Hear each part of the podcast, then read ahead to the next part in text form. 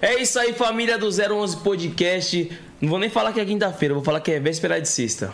Entendeu? Daquele jeitão, tô com meu parceiro Edinho. Começando mais uma edição do 011 Podcast, aquele podcast que todo mundo gosta de assistir, daquela melhor maneira. E, mano, eu vou deixar o Edinho as honras de apresentar essa turma da pesada. Cara, aí, hoje a mesa tá baiana, né? Oxe, tu é doido, pivete. Esqueça tudo. Barril dobrado. É isso.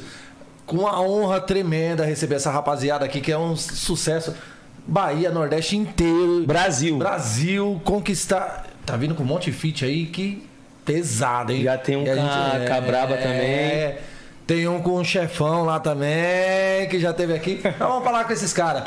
Turma da Brigadeira! E aí, rapaziada? DJ Boy, Igor Menezes e Rick Souza. Satisfação. Sejam bem-vindos ao nosso podcast aí. Como que tá essa força aí, família? Tamo aí agora, né? Invadindo Sampa. Depois do Bahia, Nordeste. Agora chegou a vez de Sampa, né? Invadindo, é isso, meu DJ? Trazer a Brigadeira pra São Paulo. É isso aí. Chega uma vez de invadir São Paulo com a melhor Brigadeira do Brasil. Essa é a melhor, rapaz. Não tem como não dançar, irmão. Você é doido, parceiro. Mano, breguinha é bom demais, né, pai? Não, já Brigadeira. Carnaval já vai dando aquela vontade, então, né, irmão? Inclusive, Bahia. Até o final do programa eu vou chamar eles pro feat. E agora com essa junção agora, né? Bahia com SP, MC, com a Brigadeira. Aí já tudo dando certo. Já tá intimando pro feat já. Esquece. Eu já chamei pro podcast na intenção. Gente, é sobre. Antes da gente começar o nosso podcast, a resenha, a gente vai falar dos nossos patrocinadores também, que ajudam bastante o nosso podcast, né? E depois a gente vai dar continuidade ao papo reto aqui. Então, QR Code na tela aí, família, QR Code da Rappi. Você escaneando ele, você ganha R$20 de desconto na primeira entrega ou digita Tatuapé Rappi, que é a mesma fita. E, mano, super válido assistir um podcast comendo, né, mano? Aquela pizza, um lanchão, yakisoba. Qualquer fita, família. Vem então de desconto, já salva. E o próximo QR Code, Edinho? QR Code da galera da Unvox. Faz essas caixinhas, caixa de som, tem secador, ventilador, tem de tudo. Faz o seguinte, tem o QR Code aí na tela, né? Escaneia e descubra o mundo de vantagens que a Unvox oferece a você. E, cara, tem tudo mesmo lá. Pendrive, airfry, ventilador, foguete da NASA, tudo. Pode confiar. Marcha. E a TESA, Edinho? Explica pra nós como que funciona a TESA. TESA nada mais é do que proteção veicular e agora também residencial. Seu carro quebrou, fazer proteção do seu veículo, ó, vidro, para-brisa, tudo. Essa onda de enchente também que tá rolando em São Paulo aí, ó. São Paulo não, no Brasil inteiro, né, irmão? Putz, pior que é verdade, né, cara? Pô, você viu lá agora Rio de Janeiro, Petrópolis? Sim. Inclusive deixar aqui abraço a todos os... Né? A todas as famílias. Então precisou de proteção, chama a TESA, que pode contar com eles. Inclusive eles também geram empregos. Você pode ser um construtor TESA. Entra aí nesse QR Code para ter mais informações, né? O WhatsApp tá na tela também aí da galera da TESA, beleza? Daquele jeitão, família.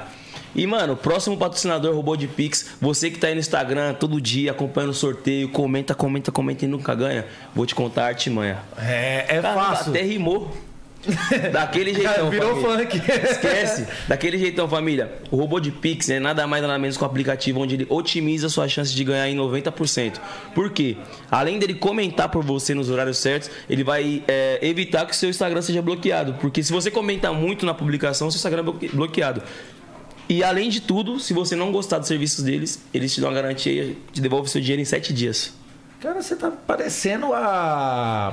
Ômega 3? A Ellen Ganzaroli fazendo os comerciais. Então eu tô bonito pra caralho. Boa. Mas é isso aí, família. Já escaneia esse QR Code também e aproveita. E, mano, para tudo que agora chegou a neblina aqui no 011 Podcast. A Zomo e o 011 Podcast se juntaram. Lançamento exclusivo da Zomo, certo? Pode pare Mesh Coil. O que significa Mesh Coil? É a tecnologia que ela otimiza até 3 vezes mais a sua sessão com pod e 3 vezes mais de vapor, entendeu? Tem vários sabores para vocês, inclusive a Zomo mandou um presente nossos convidados. Deu certo, hein? Daquele jeitão, ó. DJ Boy. Obrigadão. Já pode marcar o próximo podcast. Tamo junto. Esse Igor não é um engenheiro, não, né? Não. Esse não é aquele engenheiro, não. É 3 vezes mais sabor, família. 3 vezes mais sabor. Então é isso aí, ó. Vamos que vamos. Obrigadão, hein? Valeu, galera da Zomo. Tamo fechadão até o final, valeu? É isso. Daquele jeitão. E o nosso próximo patrocinador também, Seven Brand, sempre fortalecendo desde o primeiro episódio do podcast. Valeu, Mano Du da Seven. Mano Du, grande abraço pra você. Obrigado mais uma vez. É nóis. E, Edinho, pra você poder ter a proteção veicular da Tesla, você tem que fazer o quê? Você tem que ter o carro. E você vai aonde? Na Way Multimarcas, né? A galera, ó, novos, seminovos, nacionais ou importados. Pega seu usado, troca pelo novo ou por outro seminovo. Carro com troco. Já pensou, meu amigo? Daquele jeitão, família. E o seguinte, tem o... Fiquei sabendo que, tem um cupom de desconto super vantajoso lá, que é o quê? O tanque cheio do seu carro, se você for pelo 011 Podcast. Fala, filho, que o Zói lá do 011 Podcast indicou. Ó, ó. Tem tanque cheio. Daquele jeitão, família. Falou que o pelo 011, tanque cheio na sua nave aí. Mas, ó, você não pode ir lá atrás só do tanque. Tem que ir lá pegar o seu carro, que daí os caras te dão um tanque cheio. É isso. Daquele jeitão. Todos os patrocinadores estão na descrição desse vídeo. Valeu, família. E outra, muito importante também, se inscrevam no nosso canal de cortes. Já passamos de 100 mil inscritos. Lá onde tem os melhores momentos do podcast, onde tudo acontece, a resenha, as polêmicas, tudo tá lá nesse canal, certo? E o podcast nada mais nada menos que a barbearia. Vive de corte. Vambora. Vamos pra... a resenha. A bregadeira. A bregadeira, é a hora. Rapaz, eu tava ansioso por hoje, porque a gente já vem se falando há dias. Um tempão, com essa galera massa. Pô, aí eu já... O baiano já veio. Deu certo. Agora deu certo, hein? Pô, que onda, que onda. Bom recebê-los aqui mais uma vez, meu irmão. É uma honra a gente conhecer um pouco mais da história dessa galera que agora invadiu o Brasil inteiro, né? Não é só São Paulo. Graças a Deus, graças a Deus. Tudo no tempo de Deus, né? Vamos apresentar os nomes aí pra galera. Vamos lá. DJ Boy. Igor Menezes. Rick Souza. Só não é um engenheiro. Só não é um engenheiro. O engenheiro tá lá acompanhando. Engenheiro, esqueça tudo, viu? Não confunda. Não confunda! E, mano, antes da gente começar, tipo, a história da Turma da Brigadeira, se apresenta cada um de vocês, conta um pouquinho da história, de onde vem, de que lugar da Bahia que vocês nasceram e tal. Um de cada vez aí, vocês se revezam aí, mano. Não, abre espaço pra você, pode, que é o mais velho da casa. Depois... Ó, aqui você tem história demais, eu comecei ontem. Pode começar aí. 20 carnaval. É muita barrondina aí, viu, pai? DJ Boy, eu sou natural de Vitória da Conquista, na Bahia, mas moro em Alagoas. Fica Alagoas entre Maceió e uma cidade chamada Cacimbinhas, no interior. Amor e soca. E aí eu fico lá e cá, né? Teve um tempo atrás que na pandemia eu vim morar até em São Paulo. Passou mais tempo aqui do que lá, né? Passei mais tempo aqui na pandemia do que lá. Aí quando os shows voltou agora, eu voltei de volta, né? E aí, minha história começou em 2001. Seu primeiro contato com a música foi em 2001? 2001, comecei em 2001. Fazia sax, tocava sax, né? E aí comecei a rodar. Você foi tocar com quem na primeira, irmão? Rapaz, eu rodei com tanta banda, velho. Tanta banda. Eu só lembro de uma banda que eu tinha. Foi. A outra se perdeu. A outra se perdeu. Eu fui com uma banda bem assim, já era uma banda mais conhecida no lado de Tocantins, que a gente rodava mais Tocantins e Pará. Quem que era? Era uma banda chamada Banda Java. Banda Java da Bahia. Aí rodava muito o Tocantins e o Pará, né? E naquela época eu não fazia sax. Ali já é norte, né? É, já é o norte, é. Aí eu fazia mais pandeiro, entendeu? Fazia Maranhão também. A Banda Java chegou a tocar, a música veio bater em São Paulo, irmão. Sério? Banda Java? É. E desde pequeno você sempre teve essa vocação de música, sempre quis música pra sua vida? Cara, eu comecei, na verdade, eu lembro que acho que em 98, 97... É 95. Fui longe. Tá vendo que eu passei longe? Em 94 anos. Eu tinha um vizinho que a gente... Caetano. Não, eu tinha um vizinho que ele queria tocar teclado. Aprender teclado. Ele comprou um teclado, eu comprei um teclado também. Frank Aguiar. Né? Só que nisso, eu não gostava de tocar teclado. Fui pra aula de piano e tudo, mas acho que eu partia mais pra querer brincar de bola, criança, né? Sim. E também lá no fundo da minha casa tinha uma banda afro, tipo Olodum. Sim. Aí eu ia pra lá, tocava tantã, tocava tamborim, né? Aí tinha, de vez em quando a gente saía de lá, fazia aquelas latas, botava um plástico em cima, uma raiva de borracha, começava a tocar, inventar. Então, tipo assim, já começou ali. Sim. Aí, o despertar, né? É, o despertar. Aí daquilo ali, isso aí vocês não sabiam. Isso aí eles não sabiam. Aí nesse meio termo, eu comecei a despertar mais ainda pela música.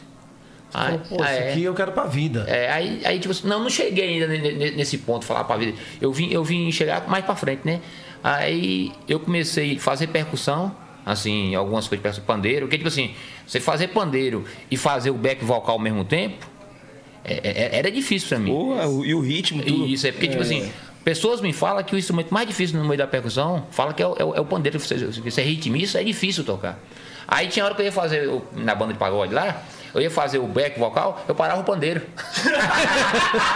Entendeu? Parava o pandeiro porque não tinha um tempo. Uhum. Aí eu fui estudando até você pegar o macete. Igual eu tinha um amigo que, se você falasse, se ele estivesse cantando aqui e você falasse no ouvido dele aqui. Perdeu a música. Não, ele escutava tudo e falava. Já se eu estiver aqui escrevendo no WhatsApp ou falando, você vem aqui, eu não sei nem o que você está falando. E tem pessoas que têm o dom de ouvir, né? Sim. Cantando e falar. Eu tô imaginando. Toda vez que eu chego em casa, agora toda vez que eu chego em casa. Eu tô imaginando. Eu sou do outra parte também, mano. Tem vezes que a gente faz 3 coisas ao mesmo tempo e você é louco. Falar, digitar e ouvir? Nunca. Não, eu não consigo. Aí eu acabo falando que eu queria digitar, digito que eu queria falar e não escuto nada. O cara não entende nada do que o cara tá falando. Quando você tá cantando, alguém chega tipo, manda abraço, não sei pra quê, não sei o quê. Você consegue desenvolver? Ainda mais se for na hora que você tá rimando. Você é louco. Já era rima. Não, já. É 2 sentidos, que na verdade é 2 sentidos. Então eu tinha esse cara que ele conseguia fazer isso. E eu no pandeiro. É aguçado nesse sentido do cara. E eu no pandeiro ali eu não conseguia. Aí eu fui pegando um ritmo, pegando até fazer os 2 juntos, né? Aí foi indo. Aí quando foi em 2002. Eu falei, rapaz, negócio de pandeiro, isso não dá dinheiro não, velho. Negócio de tocar percussão não dá dinheiro não. Na minha cabeça, né? Porque tipo, era cheio de percussionista. Você sabe que na Bahia... É o que mais tem. O cara já nasce cantando, né? É. Não é assim? Já nasce cantando, já nasce tocando cavaquinho. Baiano não nasce, baiano estreia. Baiano estreia, Aí o que aconteceu? Eu falei, rapaz, eu vou aprender a tocar sax. Aí eu fui pro sax, fui aprender a tocar sax. Aí comecei a engrenar na galera do sax, da metaleira. E aí foi indo. Aí... Quando chegou um tempo, rapaz, as bandas parou. E chegou um momento que o axé deu uma caída, né? Caiu valendo. Muito, caiu valendo. Assim como foi muito forte também quando caiu, movimento axé. 2000, principalmente, 2000, 2002, acho que até 2006 mais ou menos, ainda era muito forte. Era muito forte, isso. Você é louco, movimentos, lamba aeróbica. Pô, em 2002 que eu, tipo, quando eu estudava, acho que tava na 1ª, 2ª série, na escola, as apresentações de, tipo, concurso de talento, era só os grupos de axé que dançavam. Verdade. Eu que era durinho, não arrumava nada. Pra cá, os Bamba, Todiarte, Pagodarte, muita gente. E essa família sempre te apoiou nessa correria? Rapaz, meu pai não me apoiava. Minha mãe não me apoiava, ninguém nunca me apoiou. Vai trabalhar, moleque. Vai trabalhar. Vai ser gente. Vai trabalhar, vagabundo, né? A palavra era essa, né? Vai trabalhar, vagabundo. Vai trabalhar. Vai pra roça. Aí, tipo assim, eu... Cara, em 2002 eu tinha emprego. De 96 até 2003, eu trabalhei numa empresa. Aí, quando eu saí, que eu já tava tocando sax, eu falei, rapaz, eu vou montar uma banda pra mim. Aí, todo o dinheiro que eu ganhava... Lá dentro do meu emprego, eu comprava. Você mexia coisa pra banda. Eu comprava uma televisão nova, ia no instrumentos novos e usados, trocava. Comprava uma geladeira, trocava umas congas. Pegava uma televisão, trocava na bateria. E outra. E você não tinha um retorno financeiro. Ali era o começo. Uhum. Era o começo de você tentar... Era vaca magra, né? Vaca magra. Sonhando. Aí, na Bahia tem muita micareta, né? Uhum. Aí a gente passava na avenida que tem lá em Vitória da Conquista e falava, vou tocar nesse micareta aqui, que era um dos maiores da Bahia. Depois do Carnaval de Salvador, e os dois top eram micareta de feira, né? Micareta de feira e o micareta de Vitória da Conquista. Aí eu falei, vou tocar isso aqui ainda. Eu lembro que o meu primeiro micareta... a gente tocou de graça pra prefeitura. Só pra tocar mesmo, pra mostrar. Pra se realizar, né? Só pra realizar. E tipo assim, foi começando. Eu lembro essa semana. Isso em que ano mais ou menos? Cara, isso aí foi em 2002. Quando eu tava iniciando, na verdade. Eu iniciei em 2001, né? 2002 a gente já tava. Aí eu lembro que eu vim aprender sax mesmo em 2003, né? 2003. Aí, tipo, a gente, aquela época. A galera era fã da metaleira. Fã. Toda banda, se uma banda tivesse um metal, já fazia. A gente chegava com outros olhos. Porra, aquela banda é foda. Aí Eu lembro que essa semana um cara me mandou um direct no Instagram, falou: porra, DJ Boy, você lembra que você e uma equipe entrou no Micareta fingindo que tava tocando sax e trompete? Agora, pô, recente, velho, foi. E pior que foi verdade. Foi verdade. Foi. O cara me contratou em cima da hora. O cara me contratou em cima da hora pra tocar, eu e a Maitaleira, pra tocar. E tipo assim, as músicas nós não conhecíamos.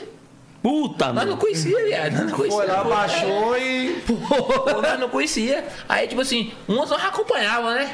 Acompanhavam, improvisavam. Aí o cara falou... Aí eu falei pra ele, não, pô, não é que a gente desceu o Micareta fingindo que tava tocando. Aí tocava as que a gente sabia. Mas o melhor era o Colinho. A maioria era só figurante. Era. O melhor era o Colinho do Pai, né? O melhor era o Colinho do Pai, mais gostoso, o né? Faz-me rir. Aí foi indo. 2007, como você falou... que o axé já tava em baixa, aí juntou a rochadeira. Aí veio a rochadeira. A rochadeira que era o quê? Que era o eletrônico, né? Que é hoje, que a gente faz hoje, né? Que era o teclado com a percussão e a guitarra. Resumindo, pra galera que não conhece, é o pagode, aquele pagode que Léo Santana toca. Pagodão. Isso, pagodão, porém, no ritmo do teclado, que é o que a pisadinha fez hoje, que existe o forró do Aviões, do Wesley. E os Barões foi lá e simplificou aquilo somente no teclado. A rochadeira foi isso que surgiu nessa época. A rochadeira foi isso. O pagode, aquele monte de instrumento simplificado no teclado. Samba duro. Isso. E aí a rochadeira começou a crescer. Aí veio... Ruana, veio Latitude, né? Muito forte, Latitude, né? Latitude, inclusive, João Andrade, Del Show, grande abraço, meus irmãos. Gente boa, Latitude 10. Aí, naquela época do Latitude, aí foi quando eu comecei a fazer o Arrocha Sofrência com um parceiro de teclado. Era eu e ele no teclado. E aí eu era muito atualizado no repertório. Eu levava o repertório pra ele, ele falava: poxa, velho, isso aqui nós vamos matar pau no show. Aí começamos, nós só que fazia era 5 horas de relógio, 6 horas de relógio. Você entrava 10 horas na casa de Seresta, saia 6 da manhã. Todo fazendo fumaça de cigarro. Era o pior. E a gente torcia, sabe pra quê? Pra chegar um amigo pra dar uma canja. Quando aquele amigo chegava pra fazer a participação, quando aquele amigo falou: deixa eu dar uma canja, que ele deixava dar uma canja. Aí corria pro bar, tomar uma, deixava ele ali tocar uma hora já e... A canja boi. Mexa bem essa canja. Faz a canja, né? A canjinha não, a canja. Intervalo. Era o intervalo. E tipo assim, sempre aparecia outro, né? Pra dar aquela canja, né? Aí foi indo. Aí juntou vários projetos que a gente foi fazendo, foi criando. Aí chegou uma época que eu não... Falei: porra, negócio de sax pra mim não dá certo, não. Você é pirateiro. Eu era... Pirateiro? Como assim? Gravava CD. Eu acho que eu fui um dos maiores do Brasil. Tipo assim, eu falo isso, eu acho que eu fui um dos maiores pirateiros que o Brasil já teve. Eu era foda, velho. DVD, CD. Não, tudo. Eu comecei... Que, tipo, tinha o pirateiro que era o fulano de CDs. Era o cara que gravava o show. Eu não, eu gravava o artista. O artista. Eu gravava o CD do artista. Eu tinha não sei quantas torres gravando. Eu gravava sem CD em 3 minutos. Você entendeu? Então, era barriga. Então, tipo assim, em termos de uma hora, eu já tava com mais de 1000 CD gravados. Eu fazia 10 mil CD por dia. E o homem estourava negro no Nordeste. Você fazia 100 em 3 minutos, meia hora você tava com 1000 já. 2000 por hora, filho. Ó, você falou nesse anime ali, eu trabalhei com o Deja Vu. Eu tenho um dedinho lá no Deja Vu. Eu sei disso. Eu tenho um dedinho. Rapaz, tem banda minha que estourou lá na tua mão, lá. Depois, só nesse esquema de pirataria. Mande lá pra boy, ó. Manda lá, que ele faz as cópias, esparrama na Bahia inteira. Joga nas feiras. A pessoa ia na feira, sabadão, comprava as frutas, os negócios, levava o CDzinho pra casa, o DVD. De lei. 4x10. O homem não cobrava barato, não, viu? Pense. 4x10 aí já é o finalzinho da... O bolso tem que sorrir. Já chegando nos pendrives já. E nessa época aí foi indo, comecei a fazer a gravação de CD, comecei a divulgar. Aí tinha uma comunidade no Orkut, que era muito estourada na comunidade que eu tinha. Aí as bandas de arrocha vinham tudo pra aquela comunidade do Orkut. E eu ali no Orkut eu estourava o que eu queria. Bonde do Maluco, Também tem mais um dedinho do amigo. Billy X! É, Billy X, Dan da Aventura. Dois brother, eu gosto demais. Tanto porra, de Billy como de Dan. Cara, que reviravolta do Dan, hein, cara. Caralho. Porra, feliz por ele. Também, demais, demais. Tá de volta fortão, hein? A Seva Rocha, a comunidade do Orkut. A galera conhece. Você botava um CDzinho de Arrocha, forró. Tinha que fazer. Arrocha, a vinhetinha. Tocava demais, Porto Seguro. Demais. Então, existe, tipo assim, igual existe muitas máfias na música... Existia no Orkut. Lá no Orkut, o exemplo, você colocava só aquele artista ali no topo. Vinha vários artistas na lista. Os maiores responsáveis por lançar Gasparzinho, Luxúria. Caralho. Tudo de lá. Eu lembro que o Luxúria, no dia que Divaldo me mandou, que é de Oliveira, ele falou assim: ei, macho. Ele fala de jeito, né? Ei, macho, você botou meu CD na pirataria? Eu falei: seu CD já tá na pirataria. Ele é mentira, já tá. Aí eu, liga pra fulano, liga pra Nisso CD, que era top lá de Belo Horizonte, na Bahia. É estourada. Liga pra ela. Ele ligou e falou: é verdade. Você tem palavra. Aí explodiu o luxo. Não tinha o Pix ainda, mas bota na conta, pai. Faz a TED. Naquela época era Net LX, né? Naquela época. Faz a TED, pai. O meu amigão hoje, eu gosto demais de graça. E quando você tava trampando na pirataria assim, você tipo meio que desfocou da carreira um pouco de músico? Aí eu desfoquei. Eu desfoquei da música porque tinha parou tudo assim. No ritmo, né? O axé e tal, o pagodão não existia mais. Você ficou meio que perdido no ritmo ali, não conseguia se encontrar. A gente não conseguia se encontrar porque, tipo assim, vinha outras bandas estouradas, tipo o Bonde, do Maluco, aí veio outros artistas lá da Bahia, estourados também num ritmo com percussão. Aí quando foi em 2007, eu fui morar pro lado de Alagoas, fui morar pro lado de Maceió. Aí eu fiquei mais uns 2 anos parado, foi um ano parado. Aí foi quando eu conheci Deja Vu. Quando eu conheci Deja Vu, foi quando me aprendi para Jean Antes e fiz aquela história toda. Eu falo direto que Deja Vu é uma cópia. Você sabia que Deja Vu era uma cópia? Como assim? Deja Vu era uma cópia. Nós estamos aqui para falar a verdade. Deja Vu era uma cópia da banda Ravelli. Sim. Não é? É. Uma cópia da banda Ravel. Mas eles mesmos sempre falaram sobre isso. Isso, é porque...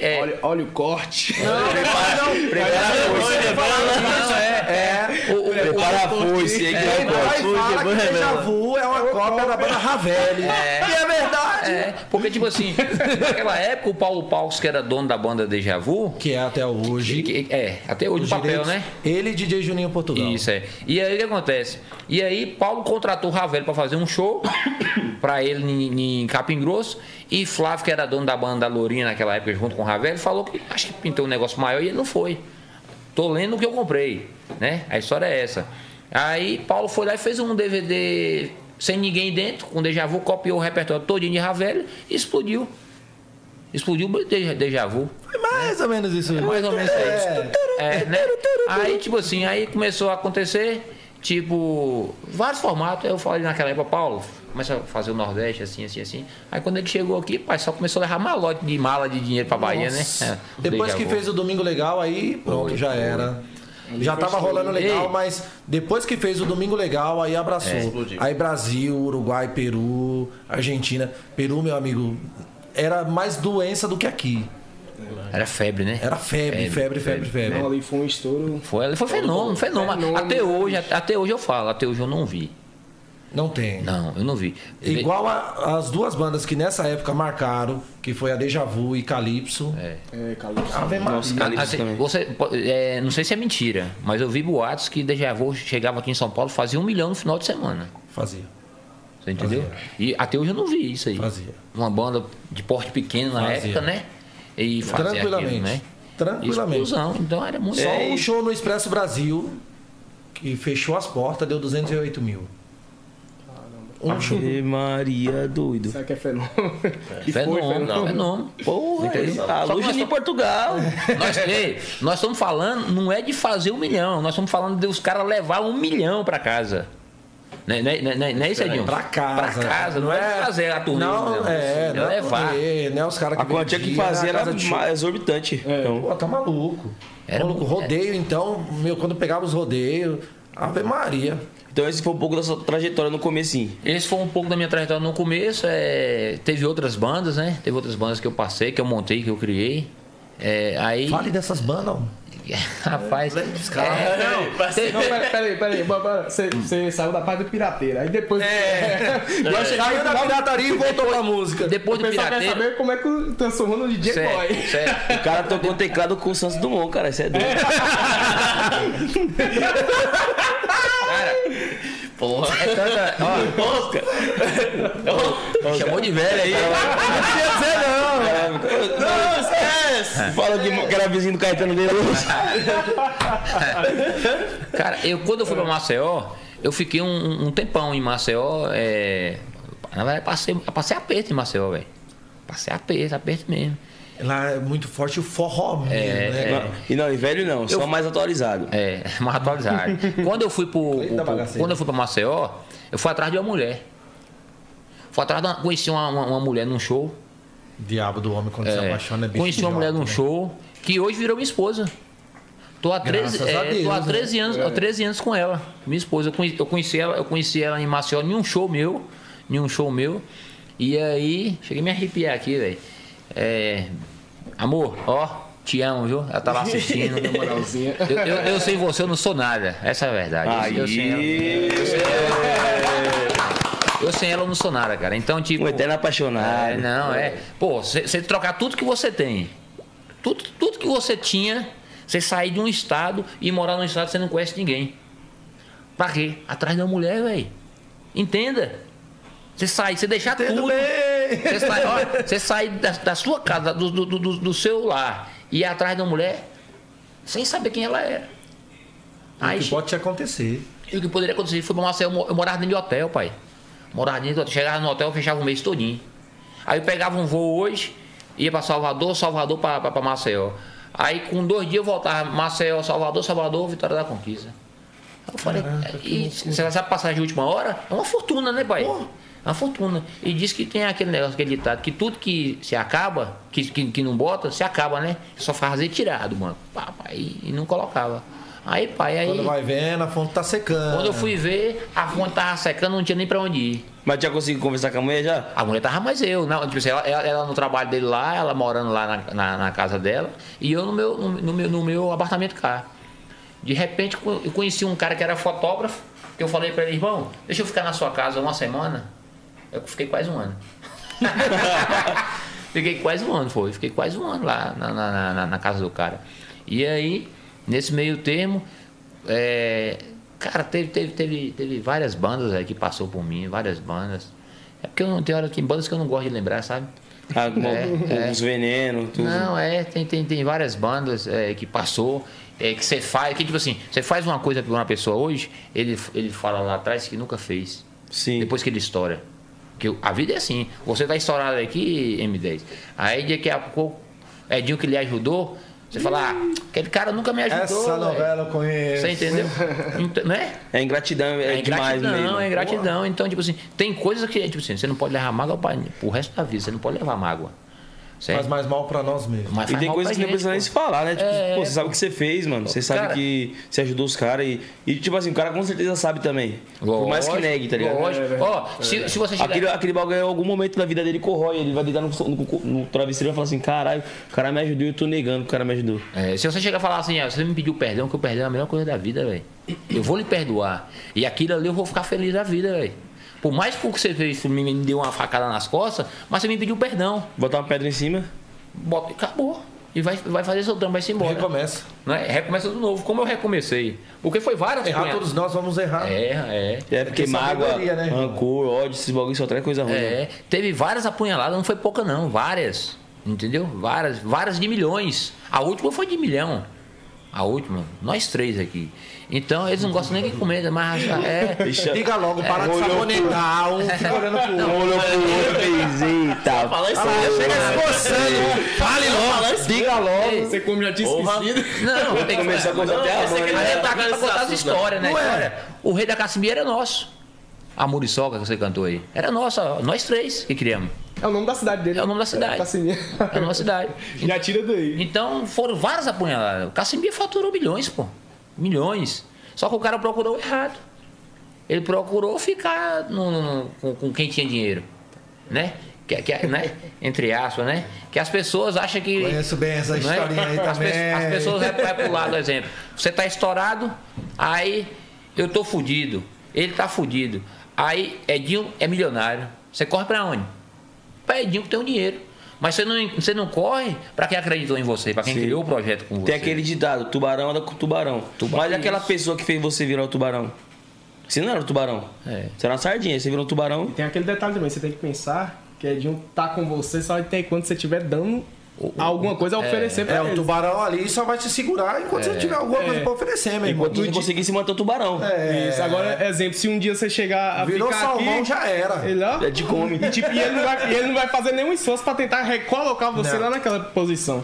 E quando passa a diferença essa, e quando passa por você, dos tubarão, as peças são substituíveis todos os dias. Isso aí. E quando passa por você, faz de conta que você não é ninguém, velho. Isso que é foda. Você entendeu? Faz de conta que você nem lhe conhece. Nunca fala, porra, obrigado por isso, por aquilo, não. Então, a vida que segue, né? A gente tá aqui, graças a Deus, Deus nos deu uma nova oportunidade de trabalhar. Vocês fizeram muita estrada com ele, né? Ele era back vocal nosso, pô. Ele era back vocal porque, tipo assim, o Igor era guitarrista. O Igor, vou chegar aqui onde na breve. O Igor era guitarrista, o Igor não era cantor. Aí toda a minha história. Entendeu? O Igor, tipo assim, aí, tipo assim, ele não era cantor. A gente tinha um... Quando... Pô, a conversa do cara. Mas nós vamos chegar lá, ó. Tipo, quando eu fui para Maceió, que eu montei os projetos, eu fui lá com minha esposa, aquele tempo, certo tempo, eu parei de tocar na música. Veio tarraxinha, passou na minha mão. Boa. Eu que fiz acontecer tarraxinha, entendeu? Eu tinha a marca, era Wolverine CDs. Os caras top do Nordeste era eu, o China... E um tal de Júnior CDs de Caruaru. Que era Wolverine CDs, China tá aí até hoje, tá com saia rodada, tá com lá o Wallace, né? Então tá aí até hoje. E eu saí do ramo de gravar e tal. Por quê? Eu via os artistas acontecendo, eu falava, porra, velho, eu tenho que estourar alguma coisa. Eu faço meio mundo acontecer. Eu faço meio mundo acontecer. Praticamente eu tenho um caminho. Não é um segredo, porque o segredo não caminho. Mas os caminhos. É como eu tinha metade da senha. Depois eu peguei a senha. Né? Eu tinha metade da senha, então os caminhos se abriu pra mim. As portas se abriram. Já tem mais que metade, se for ver. Faltava só um númerozinho ali. Pô, estouraram vários artistas do Nordeste. Naquele tempo, eu sabia o que ia acontecer, velho. Que naquele tempo era o Orkut, não tinha internet igual a internet de hoje. Naquele tempo, Edinho M10, você pegava uma música que hoje escutava aqui, você escutava uma música aqui, e aí você falava, não, eu vou gravar com o M10 e ela vai estourar. E estourava. Porque o forró hoje... O forró... Era previsível, né? O forró viveu assim. Todas as bandas de forró, Xande Avião, o Safadão, muitos artistas do forró, pegavam a música do sertanejo e estouravam lá no Nordeste. Falava que era deles. Falava que era... Ninguém nunca sabia quem era o artista daqui do Sul. Que Garoto Safado, né? Isso, Garoto Safado. Ninguém nunca sabia, Garoto Safado. Aconteceu muito. A galera fazia isso. E hoje em dia tá mais difícil. Tá Furacão, difícil. Bonde. Faz tudo aí. Hoje em dia eu vejo o pessoal subindo mais como repertório. E isso, só como repertório. Lá, só como repertório. Mas aí, tipo, hoje, tipo assim, todo mundo já sabe de quem é aquela música. Sim. Não tem mais. Entendeu? Você vai gravar, tipo, por exemplo, eu lembro aí há um tempo atrás, o Marcinho estourou com a música do rolê. Aí foi lá o Xande Avião e o Tarcísio querer gravar aquela música pra ir abafar o cara, né? Aí ainda gravou um clipe assim, começou a fazer umas imagens. No outro dia, arquivou. Aí o Marcinho explodiu, graças a Deus, Brasil aí, né? A sorte, né? Menino. Então, tipo assim, antigamente, você lançava uma música aqui, você ficava com medo. Vinha um artista grande, pegava e... Engolia, você não podia fazer nada. A música boa. Mas que você ganhasse causa e tudo mais, mas o cara já rodou a música, já cansou a música. Aconteceu de show que ele fez com a música já passa. Aconteceu comigo. Eu era empresário do Cabral, o Rei da Seresta. Eu era empresário do Cabral, aquela música. Nosso chamego é bom demais, adoro amor que a gente faz. Que era a música Nota 10. Essa música era do amigo Paulinho Paixão, que Deus o tenha, né? Estourou. Monstro também. Monstro. E aí, compositor, Ave Maria. E aí, a música, quem tinha direito na música era o Júnior Viana. Júnior Viana que tinha exclusividade da música. Eu falei, ó, já que o Viana tem exclusividade da música, eu vou lá gravar um clipe com o Viana. Só que nesse meio termo, o que o DJ Ives fez? Mais o Xande Avião. Cabral estourado. Nordeste todo, já tava Brasil praticamente. Cabral estourado.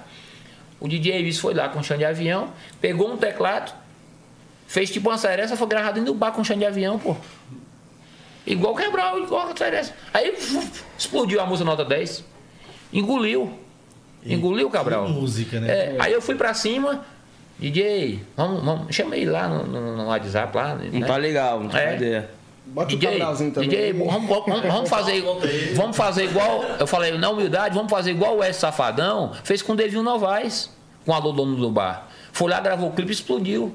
Então vamos fazer isso com o Devinho. Porque o Devinho já tava bom. Aí a partir do momento do clipe, fez a música aí, foi embora, explodiu. Aí eu falei, vamos fazer isso com o Cabral.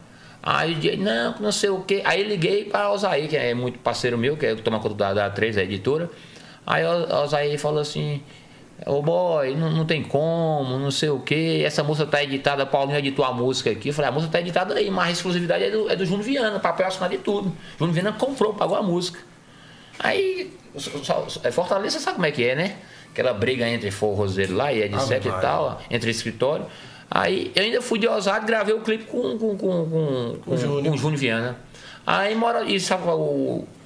o Aviões foi lá e meteu logo na Som Livre, pai, na Globo. Meteu o álbum Nota 10. Pai, aí veio Dia dos Pais. Pai, mesmo. Não, aí veio... Não, ele pegou automaticamente e falou, pô, calma aí. Tu gravou o clipe? Esse cara tem pica mesmo. O clipe do Toma. Mas foi dessa forma. Rapaz. O cara foi meter um DVD, Filha da Mãe. Sugira. Aí veio o... Bastava o clipe, um cara fazendo uma seresta. Copiando meu artista, né? O que meu artista fazia. Aí veio, sabe o quê? Veio o Dia dos Pais, o cara fez as camisas, pai, nota 10, o nome da música, velho. Puta que pariu. Aí Igor me manda. O cara sugou até o bagaço da música. Aí Igor vai me mandando, porra, boy, terminou de fuder com sua vida. Fez suco até com a casca da fruta. Porra, rapaz. E o investimento que eu fiz no artista? Fiz um investimento, porra, no artista.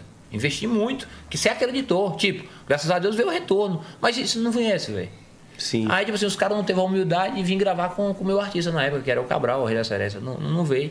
O Xande Avião mal de isso. Mas bola que segue, né, velho? O mundo dá volta, né? A gente vê as voltas que o mundo dá. No capota. É, não é? O mundo capota. Eu falo isso.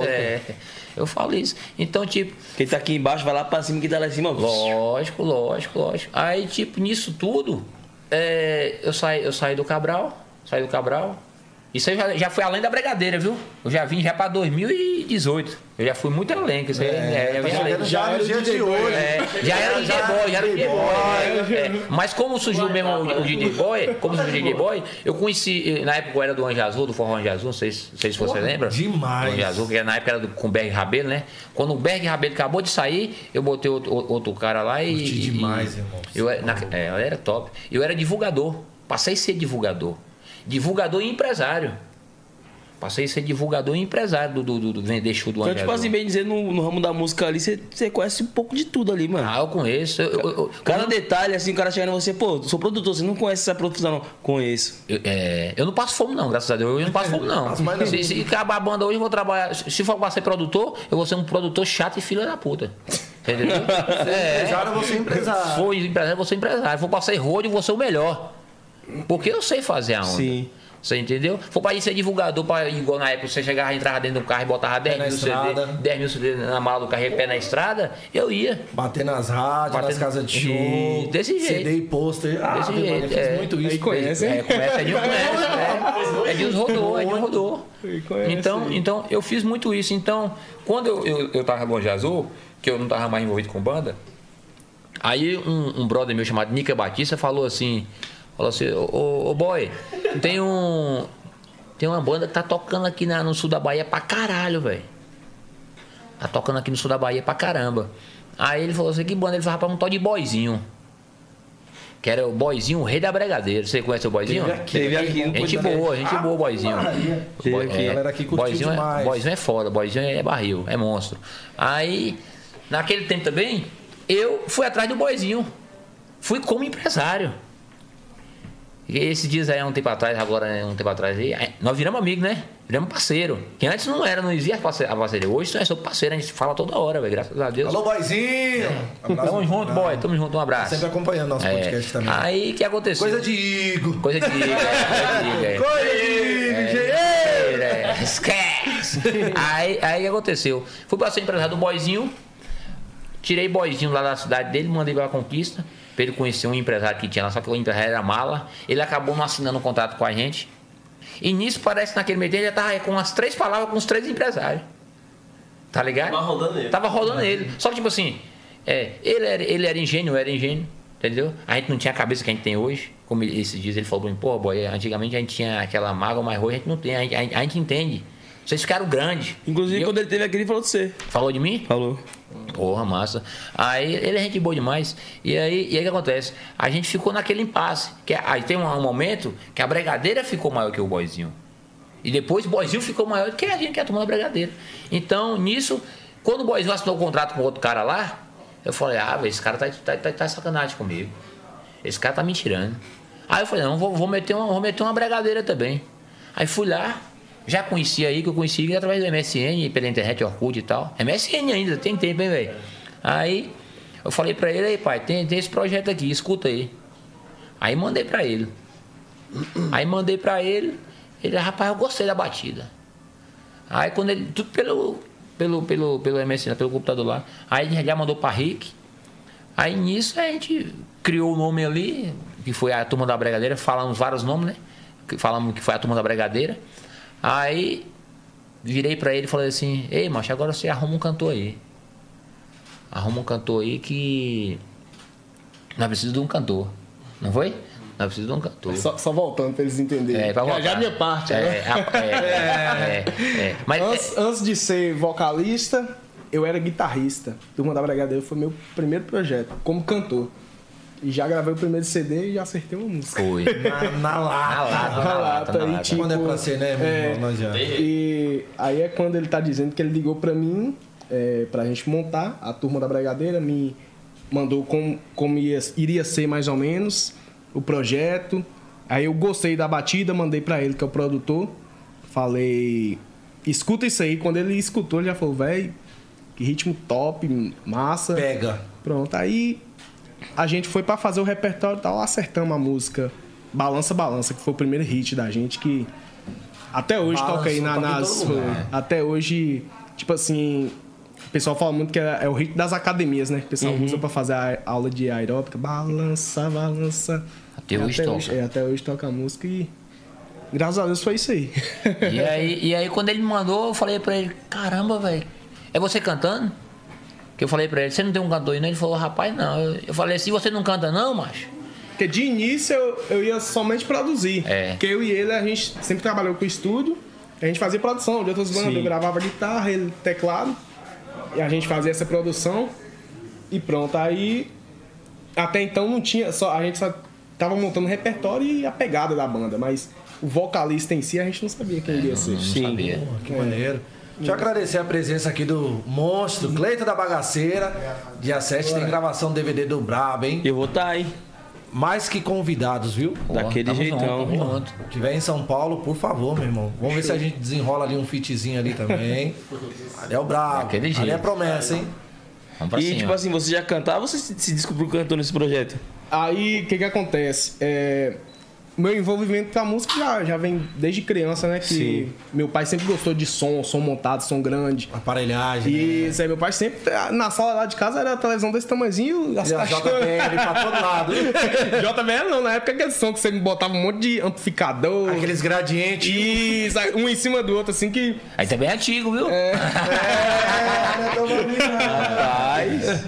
Aí eu sempre tive a música presente na minha vida. Meu pai sempre gostou de muita zoada, muito barulho, sempre escutou de tudo, do internacional ao brega. E nos meus 14 anos eu tive interesse em aprender um instrumento. Foi quando eu ganhei meu primeiro violão, ganhei um violãozinho simples e comecei a aprender. Aí de repente eu estudei numa escola que tinha alguns colegas meus que já brincava de banda, e tinha um que tocava, num colega lá, tocava percussãozinha e tal. Aí eu falei, velho, eu quero participar desse negócio também, mas com violão não dá. Vou fazer o quê? Comprar uma guitarrinha. Aí pronto, comprei a guitarra, comecei a aprender, né? De repente esse cara que os meninos já tocavam me viu. Falou, bicho, você... Aí tipo assim, eu lembrei da história dele do sax, que ele só fazia o figurante. Pro cara não importava se eu... Tocava muito, não. Mas eu queria a presença do guitarrista ali. É igual o sax. Porque ele já tinha colocado lá no... Não, porque era ele e o teclado. No teclas. Isso, era ele e o teclado. Que é um jogador muito forte, sobressai, né? Isso, era ele e o teclado e a percussão. E um guitarrista ia preencher mais o palco. Ia ficar aquela... Ele, não, bora aí e tal. Aí nisso eu peguei, comecei a ensaiar, até demorou, mas eu tirei o repertório dele todo e E pronto, aí fui... Toquei guitarra, com a maioria das bandas. Foi guitarrista durante, eu acho que uns 3 meses, irmão, numa banda, sem nunca tocar, sem saber pra onde vai uma nota. Tá vendo? Estouramos uma banda em São Paulo, aí a música tava tocando na Bahia, pra caramba, e a gente não sabia. Um cara me liga, porra, irmão, a gente tá atrás do seu contato aqui e tal, como faz pra trazer a banda, bababá. Aí eu, sem noção como que tava rolando na Bahia. Na época que Forró Boy estava... Qual banda era? Forró Bombado. Eu conheço, velho. Conheço. Meu irmão, a banda tocando demais lá e a gente não sabia. A gente tava tete a tete com Forró Boys. Era tipo cintura, né? Aquela pegada. É, pegada de. É, cintura e Forró Boys. Aí o Edinho tá falando, mas ele também é Matusalém, filho. Descemos pra fazer a turnê na Bahia. Cara, eu chutei um preço pro cara e falei, ah, o cara não vai pagar. Cara. Aqui esse tava tocando por esse cara não foi Nélio, não? Não, foi Gladson.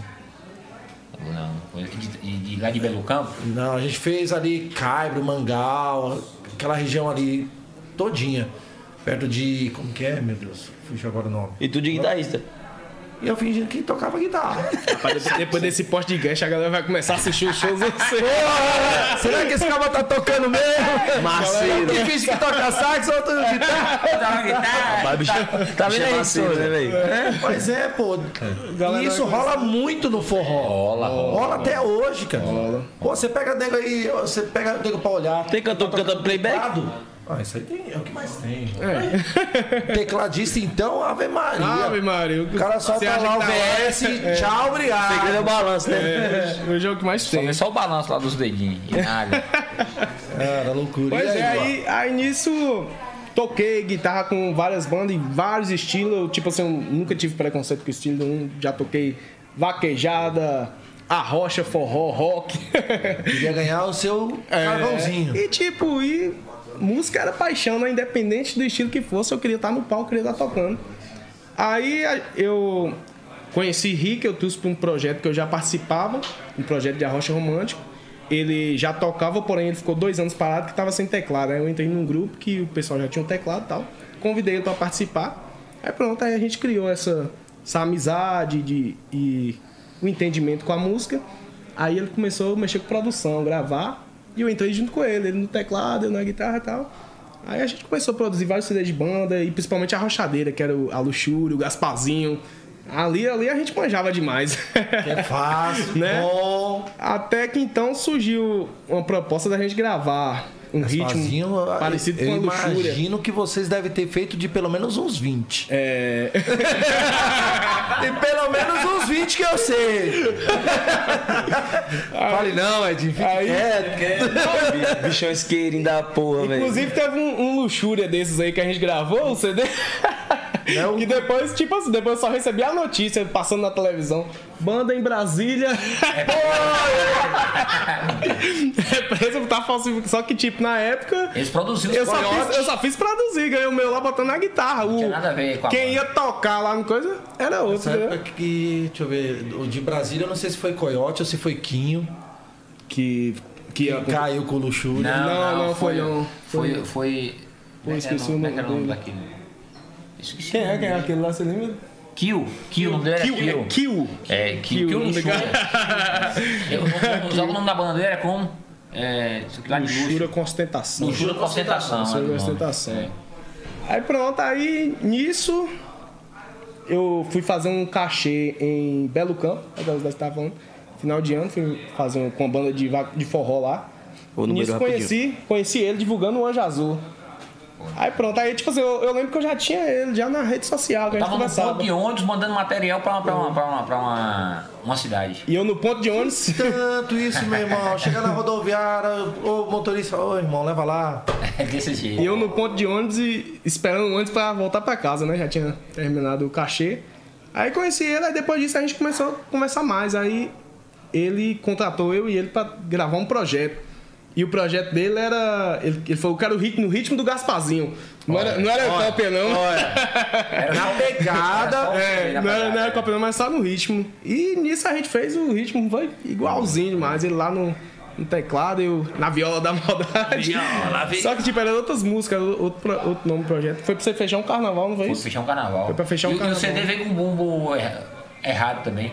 Eu só ficava perturbando, eu ligava pra ele. Rapaz, manda esse cara mexer que tá errado aqui esse CD aqui. Ele, ô moço, deixa pra lá, aquele cara é chato, ele tá na casa da namorada, não sei o que. Não, agora eu vou te falar uma coisa. Ele falou assim, ó, grava um CDzinho aí pra mim, só pra mim fechar o carnaval aqui. Não era CD pra estourar a banda, não era pra divulgação, não era nada. Aí, tipo, vou mandar R$200 aí pra vocês. Vocês gravam uns playback pra mim? Manda! É rapidinho na hora de dinheiro, hein? R$200 daquela época era um dinheirão, viu? Manda R$200 era 500 conto hoje. Manda. Era mais, era 2.000. Manda esse. Tá doido, R$200 aí. Acima de mim? 10 anos atrás, não tem estudo. 8 anos. Eu falei assim, manda esses R$200 aí. Aí falando, vai, Rick ligou o teclado lá, ligou um notebook, guitarra, tacamos o pau. Meu pauleiro é só, e... Porra, R$200. Vai que ganhar aqui. Pronto, e ali ia colocar a voz já em outro estúdio, a gente mandar só os playback. E nisso mandei pra ele. Daqui a pouco vem esse cara. Ô, velho. O bumbo aí tá. O bumbo tá dizendo o quê? Aí acabou. Eu acho que da primeira vez ele mexeu ainda. Da primeira vez ele mexeu ainda. Ô, velho. Tal coisa, não tá chegando. É CD pra vender show? Ou é só pra tocar no carregão? Eu falei, meu amigo, olha esse CD só pra você fechar o negócio. Mas ele já tava botando na pirataria. Ele tava com as torres guardadinhas, vocês nem sabiam. Aí pronto, depois disso a gente começou a conversar e tal. Se ajeitou até outras gravações pra gente. E ele chegou e me fez a proposta da Bregadeira, falou... É o seguinte, eu tô na Bahia, né? Você morava em Alagoas, tô na Bahia e eu quero montar um projeto assim e tal. Não tá em Alagoas ainda? Tá em Alagoas. Grava aí vocês aí e a gente lança. Aí a conversa já foi diferente. Grava um CD pra gente trabalhar. É outra ideia. Grava um CD pra gente trabalhar. Aí mandou o exemplo lá da Bregadeira e tal.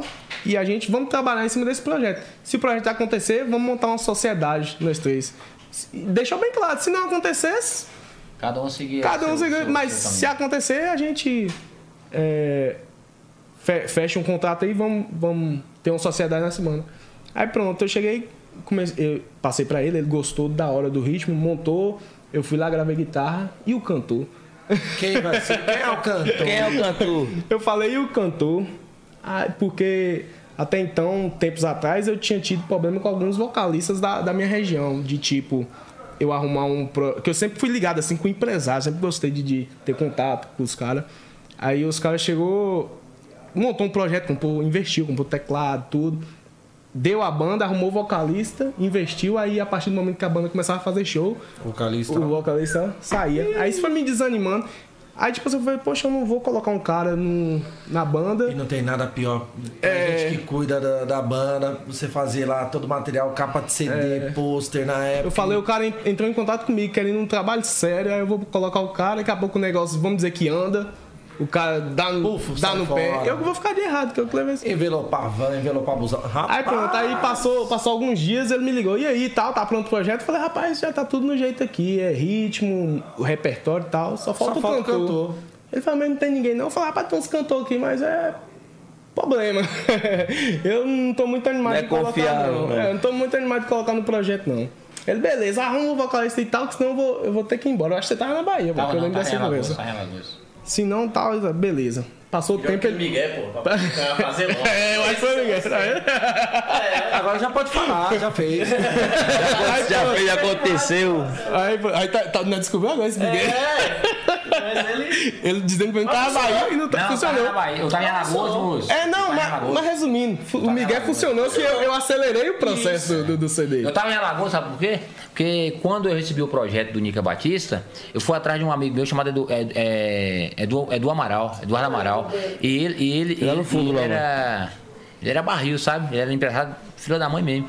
Aí eu lembro que eu saí da porta da fazenda e fui lá na beira da pista encontrar com ele. Aí eu falei, Eduardo, eu tô com esse projeto aqui que era o boizinho, pra nós trabalhar. Aí ele falou assim, rapaz, não, beleza, vamos trabalhar. Só que como não deu certo a gente tá com o boizinho, foi na hora que eu falei com ele. Eu falei assim, ó, hoje é quinta-feira, eu preciso você gravar esse CD hoje pra terça-feira nós jogar na rua. E ele fez isso, velho. Eles gravaram um CD assim praticamente em 2 dias. Entendeu? Então, nessa época eu tava na... Aí ele já me ligou uma terceira vez. E aí, cadê o CD? Ficou pronto? Eu falei, ó, velho, é o seguinte, eu não arrumei vocalista não, tá? Eu já desanimado, já querendo quietar com a conversa. Deixar quieto, né? Ele, ó, bicho, você não canta nada, não? Aí eu lembrei. Ele me fez a pergunta se eu já tinha cantado outras vezes. Uma vez eu aí, meu pai tinha um bar, nos meus 14 anos, tá? Meu pai tinha um bar e tinha karaokê no bar. E vivia comecei lá no karaokê. Vivia brincando e comecei e já aconteceu o lance de cliente mandar me acordar, eu dormindo, meu pai lá trabalhando na madrugada, pra me cantar, e meu pai lá me acordar, falava, velho, me ajuda, eu preciso vender, é cliente bom, tal, vai lá cantar, canta as musiquinhas, depois você volta pra dormir. Tá, porra. Já aconteceu isso. Já tinha aprovação do público, então, pô. Aí aconteceu isso e, tipo... Aí depois disso que eu... Só que, tipo, eu sempre fui meio tímido. Uhum. Eu sabia que eu sabia cantar, eu era afinado e tal. Mas eu tinha a timidez ainda que não me deixava eu ir pra um palco. Te deixava inibido. Isso. Aí foi quando rolou um projeto do governo lá, da Bahia, pra coisar a cultura, melhorar a cultura. Aí fez o projeto, chamava Face. Era as escolas, você montava... Quem sabia cantar, tocar na escola, montava uma música falando de algum tema, política... religião, alguma coisa, e ia se apresentar. E se você ganhasse, no seu colégio você ia concorrer no regional, exemplo. Você ganhava aqui em Conquista, aí você concorria contra a cidade do Sudoeste. Você ganhava em Barreiras, concorria. Aí nisso eu ganhei no concurso da minha cidade, das escolas. Aí foi quando eu já tenho, eu falei, peraí. Opa! Já tem uma história aí já. É, aí foi quando eu ganhei esse projeto, aí meio que já me deu mais um impulso pra cantar. Aí quando ele chegou e falou isso, você não canta nada não? Eu falei, rapaz, eu cantava no karaokê lá de casa e já ganhei um projetinho assim e tal. Ele, moço, bota você mesmo a voz nisso aí. Falou de jeito pra mim. Oi. Coloca a voz aí, vamos ver o que vai dar. E vamos ver o que vai dar, desse jeito. Quando ele mandou, eu falei, rapaz, quem é esse cantor? Ele falei, sério? Poxa, é você mesmo, irmão. É. Bota a voz nesse projeto aí. E vamos ver o que vai dar. Tanto, o bagulho tava na cara. Só que aí veio outro porém. Esse bicho aqui é complicado. É, muito. Não, pera, calma, deixa eu chegar lá. Aí se liga. Aí, tipo assim, eu cheguei e chamei ele, contar a história e falei... Falei, velho, bora gravar eu mesmo contando, mas eu já esperando um não dele. Ele fala, você tá doido, mas você toca só de si. Ele é ignorante. Aí eu já fui, já com receio. Falei, não, os bichos não vão. Aí eu peguei e soltei. Falei, moço, deixa eu mesmo botar esse negócio aí. Ele falou, bora. Falei, deixa eu estranhando assim. O negócio é pra acontecer. Aí pronto, aí marquei. Aí marquei com ele lá em casa, ele pegou, levou os aparelhinhos, meu pai tinha um sonzão. Gravou numa obra, numa construção. Ele levou o notebook, a plaquinha, microfone. O chão era areia. E caralho, mano. Tacando o pau gravando. O volume 1 da Turma da Bregadeira. Uma obra mesmo, uma obra de obra de Aí nisso eu cantei uma música, cantei duas, cantei. Quando chegou na terceira... Eu falei, velho, esse negócio tá ficando bom. Tá ficando gostoso. Eu cantando aqui, eu falei, cara, esse negócio tá ficando bom, velho. E ele começou a curtir também. E eu fui. Eu falei, velho, esse negócio ficou bom, tal, tal.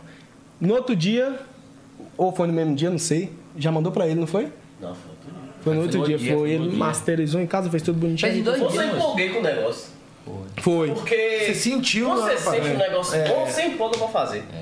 Não tem jeito, velho. Só sei que foi rápido. Rapidinho, ele mixou, masterizou. E ele me pediu... E funciona, né? Vai ao natural. Ele me pediu o projeto e eu mandei pra ele. Eu falei, velho, eu mesmo que cantei. Você falou pra mim cantar, eu mesmo cantei. Ele, beleza. Aí recebeu, acho que era e-mail, né? Recebeu o CD no e-mail lá. Aí passou um negocinho de 10 minutos, ele me ligou. Falou, Igor, é você que tá cantando aqui, é? Eu falei, é. Aí ele foi, desligou. E eu tranquilo. Ó, macho, é tu que tá cantando mesmo aqui? Falei, é, moço. Desligou de novo. Vou ouvir mais uma, calma aí. Você tá vendo que é desligado e eu não entendeu o que era. MD, você não entendeu o que era. Telefone, lembra aqueles telefone cabeça redonda? E você ligava a antena aqui pra falar? Sim. Aí não dava sinal. Aí ele acha que eu desligava. Não dava sinal. Era. Não dava sinal. Entendeu? Aquelas antenas você pendurava a antena e via um fio aqui. Mas uma coisa que depois de 10 anos eu me descobri. Tipo um fio aqui, ó. Até agora... Ah, tá, você... Na minha cabeça ele tava ligando pra mim, escutava e desligava, via outra. Escutava a música e religava. Aquele telefone... Não vou dizer a marca do telefone. Vou dizer a marca do telefone, mas vocês sabem o telefone qual é. Cabeça redonda, compridinha aqui. No fundo, ele tinha um negócio pra enfiar as antenas que você botava pendurada de roça. Eu morava na roça, no sítio, na chácara, né? Aí a ligação ficava, não dava ponto. Quando dava 2 pontos, tava marido, você falava legal. Quando vinha pra 1 ponto, ela caía. É. Aí foi na hora que desligava, ele achava que tava desligando. Ele me ligou, é tu que tá cantando isso mesmo? Eu falei, moço. Boy, esse negócio ficou bom demais. Eu falei, quieto, moço, isso aqui tá bom, não sei o que e tal. Rapaz, foi com 3 dias que o cara chegou lá em casa. Cheguei na Bahia, já com 5 mil cilindros na mala do carro. Eita, pega, velho. E não tinha capa. Produção, e tipo assim, atividade total.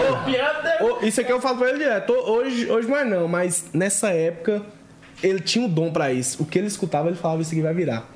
É da parte que ele falou que ele já estourou muita banda. Sim. E já ele tinha ouvido pela ele coisa, escutou, né? Já sabia, né? Ele falou, isso aqui vai estourar. Desse jeito, bem telefone. Já não tinha botado na internet nada. Ele falou, isso aqui vai estourar. Falou desse jeito. Foi com um negócio de 3 dias, esse bicho já bateu na porta lá de casa.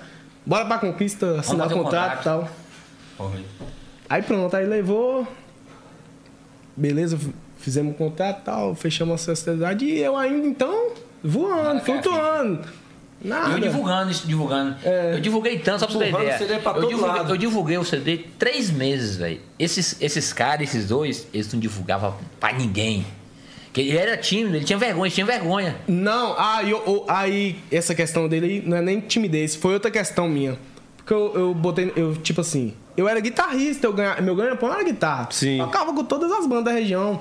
Todo final de semana o meu tava garantido. Uhum. Eu tinha meu dinheirinho.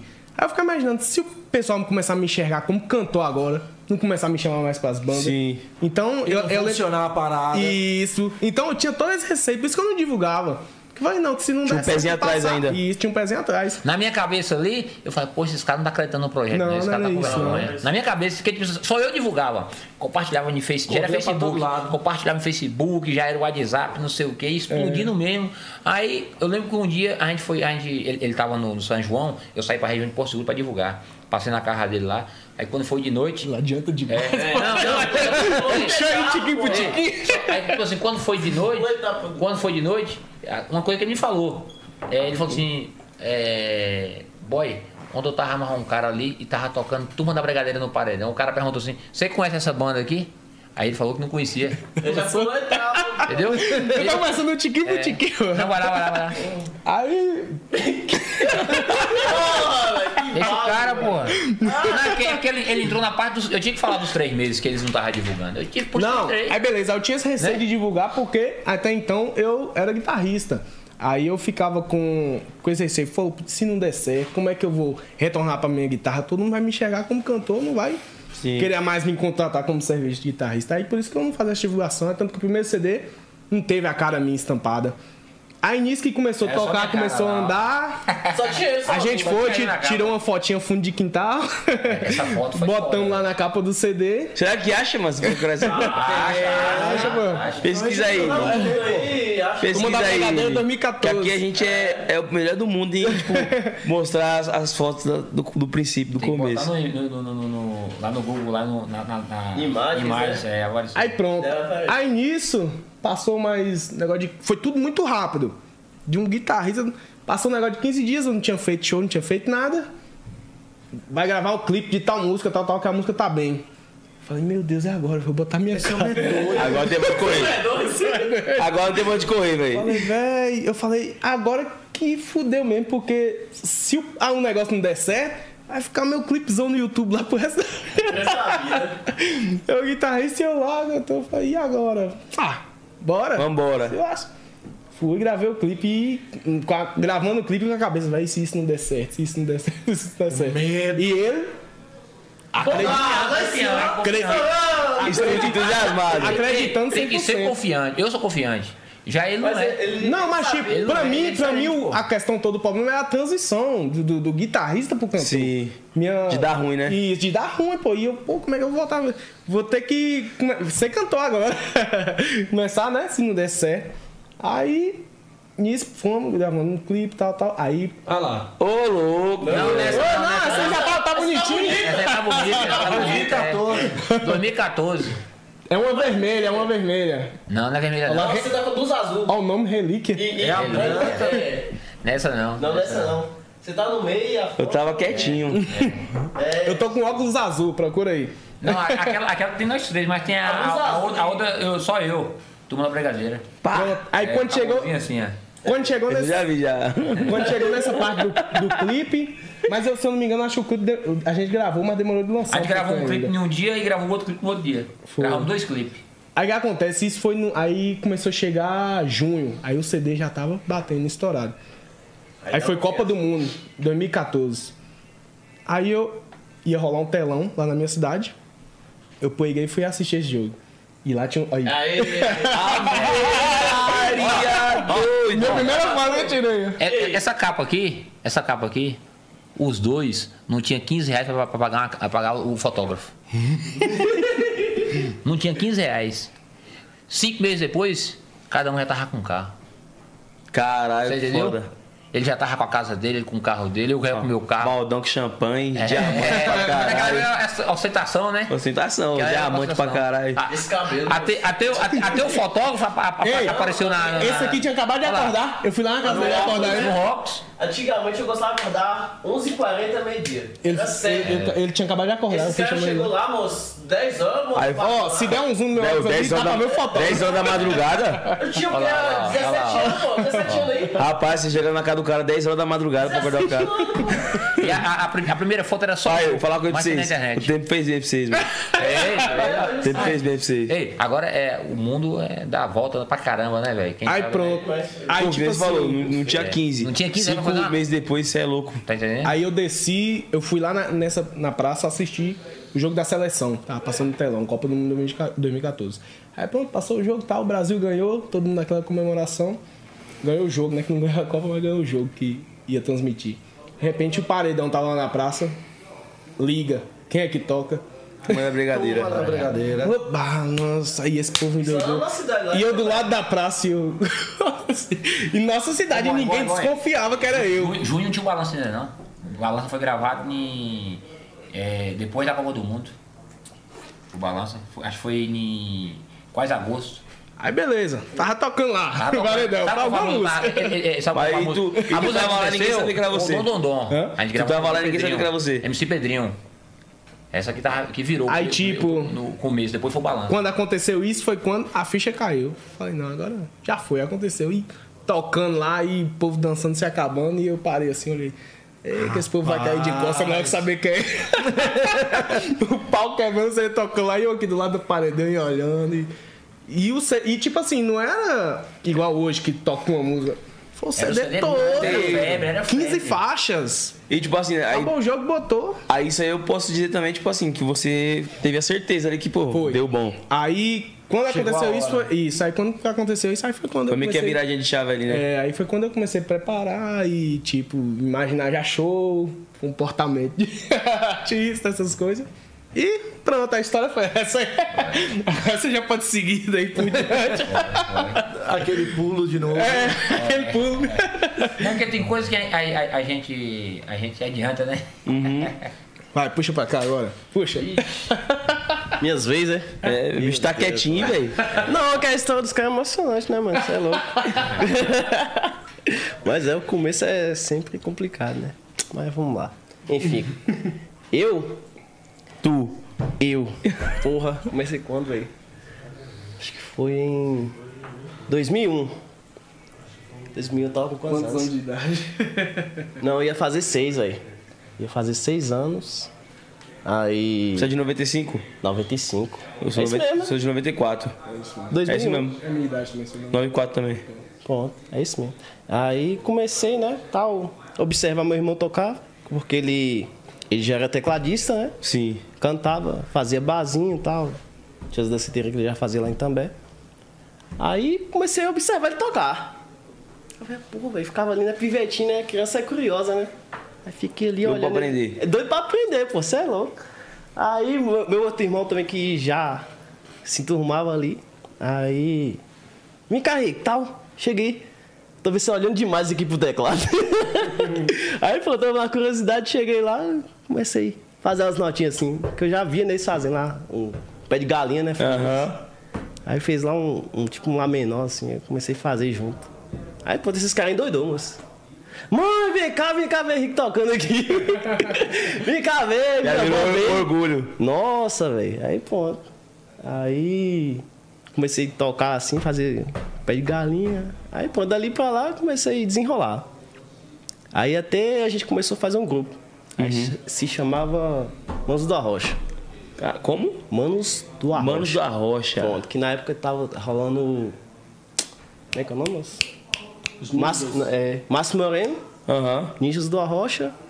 Quem mais? Que era muito estourado na Bahia, Márcio Moreno e os Ninjas do Arrocha. Tô ligado. Latitude começou depois. Os Ninjas do Arrocha, aquela... Somos os Ninjas do Arrocha, entendeu? E que era o Piripompom. É, Piripompom, Piripompom. Veio primeiro Márcio Moreno, depois Ninja do Latitude, Arrocha. Né? Latitude, é. Ah, então é isso mesmo, foi isso mesmo. Aí, pronto, aí começamos a gravar as besteirinhas lá. E era estourado, viu? Com os Manos da Rocha, estourado na região. Manos da Rocha era, porque, tipo assim, como... Chegou uma novidade, pô. Novidade. Ninguém fazia a rocha naquela época. Eu gosto de novidade, mano. É, a cidade lá é acostumada a tocar forrozão. É verdade. O Lelé Bahia, não sei o quê. Tipo assim, os caras tudo novo, não é você criança. Eu criança, pô, dentro da cidade tocando teclado ali, você é doido. Seus irmãos tudo... Já era tudo velho. E, mano, criança é foda, tipo... Criança... Boa, aprende muito fácil, mano. Demais, pô. E ele era uma atração à parte, porque ele tocava em cima de um banco, que ele não dava na altura da estante. Isso, pô. Colocava ele num banco e ele... Aí era uma atração à parte da banda. Pô, o molequinho tocando. Enfim. Aí foi indo. Aí... A gente ficou uns 2 anos tocando, só rochadeira. E o povo da cidade doido. A gente tocando lá, aí foi até... Deu uns problemas no teclado. Que teclado antigo é o seguinte, ele vai até um certo ponto, aí do nada ele começa a dar problema em botão, não sei o quê. Aí do nada você tá ali no palco, ele cai. Parece que é uma reza braba, velho, que o teclado cai. É o teclado pedindo pra se aposentar já. Não, não tem condição não. Teclado, pô, tô velho, quero me aposentar. Isso, deu pra aposentar, começa a cair no chão, aí pronto. Pega um novo. Essas quedas, aí o teclado parou de vez. Isso já foi em 2008, 2006, sei lá. Não, 2008. Pô, o teclado durou, velho, 2001 até 2008. Não, ok, tipo assim, eu comecei com 630. 630 já tem o quê? Uns 30 anos. É, quase 30 anos, sem resinha, pô. Ele é antigo. Foi o primeiro teclado que eu comecei. Aí ele aguentou até muito, né? Pra falar a verdade. Enfim, 2008 até 2011, mais ou menos, fiquei sem teclado. Foi o que ele falou mais cedo. Aí nesse intervalo, eu entrei no... Como é que fala, moço? Naquele negócio de igreja, que... Pô, esqueci o nome. Enfim, comecei a tocar lá dentro com grupo de jovens. É tipo isso. Como é que é o nome dele? Que toca violão? Danny Fly. Pronto, ali eu comecei a ter uma teoria musical muito melhor, véio. Começou a avançar mais, né? Nossa, aquilo ali foi... Coisa, né, do Arrochazinho, que o Arrochazinho ele é simplificado, né, velho? Sim. Aí quando eu entrei lá, eu comecei a ter uma noção melhor, de música melhor. Porque as músicas são mais complexas, né? Sim. Aí, pronto. Aí comecei a desenvolver. Pô, comecei a tocar louvor. E isso, pô, você é doido. Aí já é outras ideias, né? E o cara do violão mesmo, Danny Fly, você é doido, me ensinou pra caralho ali. Enfim, aí depois disso aí comecei a tocar em banda de forró e tal. Eu não tinha teclado ainda. Aí comecei a tocar lá com a banda de César, Paulinho. Aí fiquei uns 2 anos lá, ou 3, se não me engano. Aprendi bastante também porque tinha Rafael lá de Tapetinga. Foi tipo assim, cada lugar que eu entrava, eu absorvia bastante conhecimento. Aí pronto, o Rafaelzinho lá, cheguei e comecei... ele me pediu... Henrique, faz o que você manja aí. Aí comecei a fazer, falei, não, assim não, tal. Aí, enfim, melhorou. Aí fiquei uns 3 anos lá com ele lá, estudando pra caralho, ele me ensinou bastante coisa de piano. Sempre extraindo a melhor parte ali, né? Com certeza. Isso, pô, é importante pra caramba isso aí, mano. Aí, até comecei a voltar de novo pras arrochadeiras. Aí, minha família lá decidiu comprar um... E já voltou pra rochadeira monstro, né? Porque, tipo assim, eles vendo... Eles vendo eu com as outras bandas... Tipo, pô, vamos voltar de novo. E o bom tipo dele, assim, sabe o que era, Amy? Que ele sempre teve o apoio da família. Os 3 irmãos... Isso é muito importante, mano. Tanto que lá foi assim, quando teve essa volta... É até um privilégio, pô. Eu tive, graças a Deus, também apoio da minha família. Tipo assim, não muito do meu pai. Meu pai começou a apoiar depois, um pouquinho depois, mas... Foi igual o meu. Apoiou. Mas minha mãe sempre acreditou. Quando teve essa volta, a gente teve o apoio de uma mulher lá que ela cedeu o cartão para nós. Aí, pronto. Fomos lá, olhamos o melhor teclado que tinha assim para poder começar, né? Aí, pronto. Comecei lá nos Mano da Rocha de novo, retornou.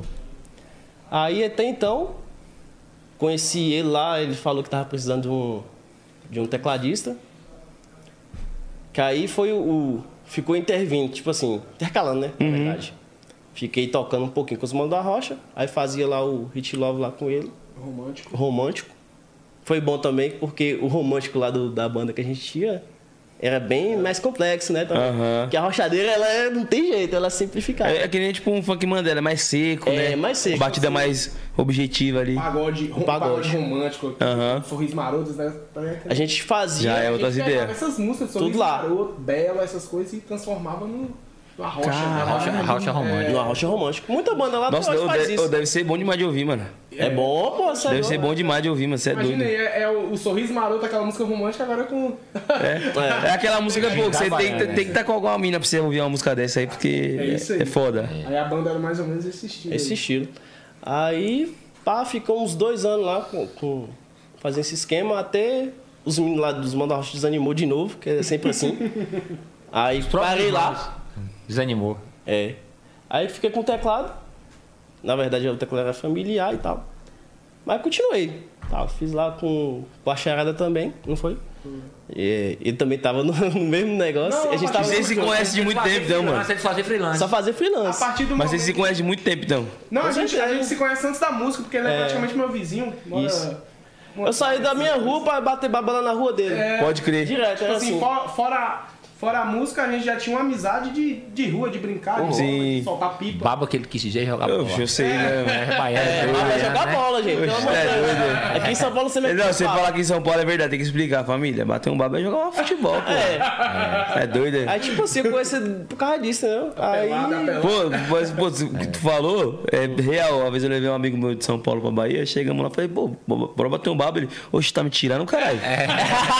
Pô, se bater baba, sou homem, caralho. Ela lá vai, ele fala assim. Tu não joga bola, é pelada lá, ela tu não joga bola não, rapaz? Tu tá viajando, né? Tá esperto, hein? Se saia. Não, chegou um cara lá agora em Alagoas, cortando a conversa de Rick. Aí o cara lá acho que era do Vitória, né? Aqueles goleiros do Vitória. Aí tinha uma peneira lá em Alagoas. Aí o cara lá no campo lá falou assim: rapaziada, vamos organizar pra fazer o baba. Aí todo mundo ficou olhando assim. Aí eu fui, entrei no meio, né? Porque eu não tinha nada a ver na história. Aí eu falei, ô Bahia, aqui é pelada, Bahia. Baba, eles não conhecem. Aí ele foi explicar. É o que você falou. Os caras já entendem errado. Os caras não errado, confunde, né? Porque... Opa, aí, povo de São Paulo, pode ficar levando as coisas por trás aí.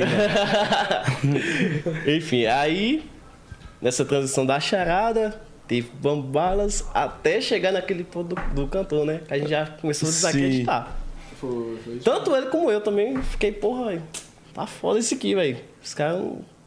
Porque, tipo assim, a gente sabia do potencial que a gente tinha na parte do instrumental do negócio, mas, porém, nunca achava um vocalista assim. Porque, tipo assim, além do cara...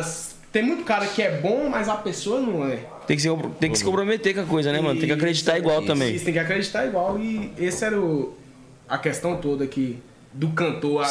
Fez eu me encorajar e falar, não, eu mesmo vou virar vocalista, porque... Isso aí, pô, faz parte até do processo também, né, mano? Porque o processo, tipo, às vezes o processo é doloroso, passa por muita coisa ruim, veneno pra caramba, desacredita, fala, mano, não vai dar certo essa porra. Só que é o processo, quando você chega pra colher os frutos do processo, você fala, caramba, tudo que a gente passou valeu a pena. E talvez como se diz, é o destino, né? É o destino. Eu vinha traçando, né, um negócio lá atrás, que poderia não dar em nada. Isso. Até chegar nele e a gente conhecer já. Eu acho que eu na guitarra já tinha parado. Porque nem sabe. Eu acredito muito em destino também, mano. Tipo assim, pô, ele começou de uma maneira, vocês começaram ali também. E, pô, mas já tava escrito lá na frente, vocês se juntar e dar início à turma da Brigadeira. O Igor me contou uma história um tempo atrás aí, que ele tava num show que eu era produtor de uma banda chamada Banda de Locados, e tinha um show do Márcio Vitor Pissirico. Foi mal. No show. Tinha um show de Márcio Vitor Pissirico. E eu era produtor da banda que ia tocar junto com o Pissirico. E ele tava no ombro do pai dele, velho, criança. Aí eu falei, porra, velho, isso tem não sei quantos anos. O cara lá, criança, no ombro do pai, eu já era produtor da banda, então tipo, o cara tava perto de mim, eu não sabia. É. Antes e depois é o destino onde nós estamos. Sim, caralho. É, tipo, Márcio Vitor Psirico, logo quando teve estouro, tinha aqueles showmícios, né? Uhum. Comício, o pessoal fazia show lá na Bahia. Época boa. Pelo amor de Deus, senhores políticos, libere os artistas a fazer os showmícios novamente. Uhum. Meu irmão, essa era com mala de dinheiro. Esse bagulho de destino é muito foda, mano, porque, tipo, coincide até com o caso de alma gêmea, tipo, marido e mulher, mano. Quando a Deolane teve aqui, ela falou que, tipo, uma vez trombou com o Kevin no elevador e o filho dela ficou louco. Mãe, MC Kevin, ela nem sabia quem era, tá ligado? Eu mesmo, tipo, com a minha esposa, eu tava jogando bola uma vez, ela passando, eu parei futebol, tomei até o gol. Vi ela passando, mas nunca mais vi. Depois trombei na escola. Então, tipo, pô, é destino mesmo, mano. Tá tudo escrito já, tá ligado? Aí nesse show eu perturbei meu pai. Não, carinha, não, você vai dormir, não, eu vou. Ele me levou. Criancinha, pivete, botou no ombro aqui e eu assistindo na Márcio Vitor. Porra. E ele trabalhava na banda. Ele produtor, velho. Tocando megafone ainda na época. É, megafone, é. Ó, meu irmão. Eu só vi passando na rua lá. Que fui muito atrás do trio Psirico, você é louco, cara. É, top. E foi em cima de um trio, show. Isso. Só que porém tava parado, né? Fiquei da janelinha lá. E depois que a turma da Brigadeira explodiu, assim, deu estouro, como que foi começar a lidar com os shows, com os fãs, com o público? Aí, de início, a primeira dificuldade que eu tive foi a questão daqui. O cara que não era cantor... Cuida da voz. De repente, pegou, viajava na quinta, chegava em casa na segunda, terça, 4, 5 shows no final de semana, a garganta zero, as amígdalas desse tamanho. Rouco. Véi, pensa aí. Gritando, cantando alto. Então, aí foi uma das primeiras dificuldades que eu tive, assim, que... Demorou, aí foi na base de remédio, na base também de... Aí procurei, né, os meios corretos de cuidar da garganta, cancelar gelado, ar-condicionado. Essa máscara que todo mundo usa agora, eu já uso, ó. Aí passei por isso também, mano. Porque eu viajava no busão, aí sempre tinha o busão, o ar-condicionado lascando. Aí eu já viajava, né, com um cachecolzinho aqui, pronto, aí comecei a ter esses cuidados, aí... Até calejou agora. Hoje, quando eu tomo uma cervejinha, já vai na automática. Quando eu comecei a cantar, mano, eu era louco pra começar a ter uma pá de show, um monte de coisa. Eu falava, tô pronto, tô preparado. Fazia 10 shows no mês, nunca ficava rouco. Falei, você é doido, cara, sou um monstro. Porra, estourou, se não gostou. A gente foi pra 40 shows no mês. Rapaz, falar pra você. Já tive que fazer show uma vez com o meu DJ, ele consegue imitar minha voz. Eu dublando ele cantando pra mim, pô.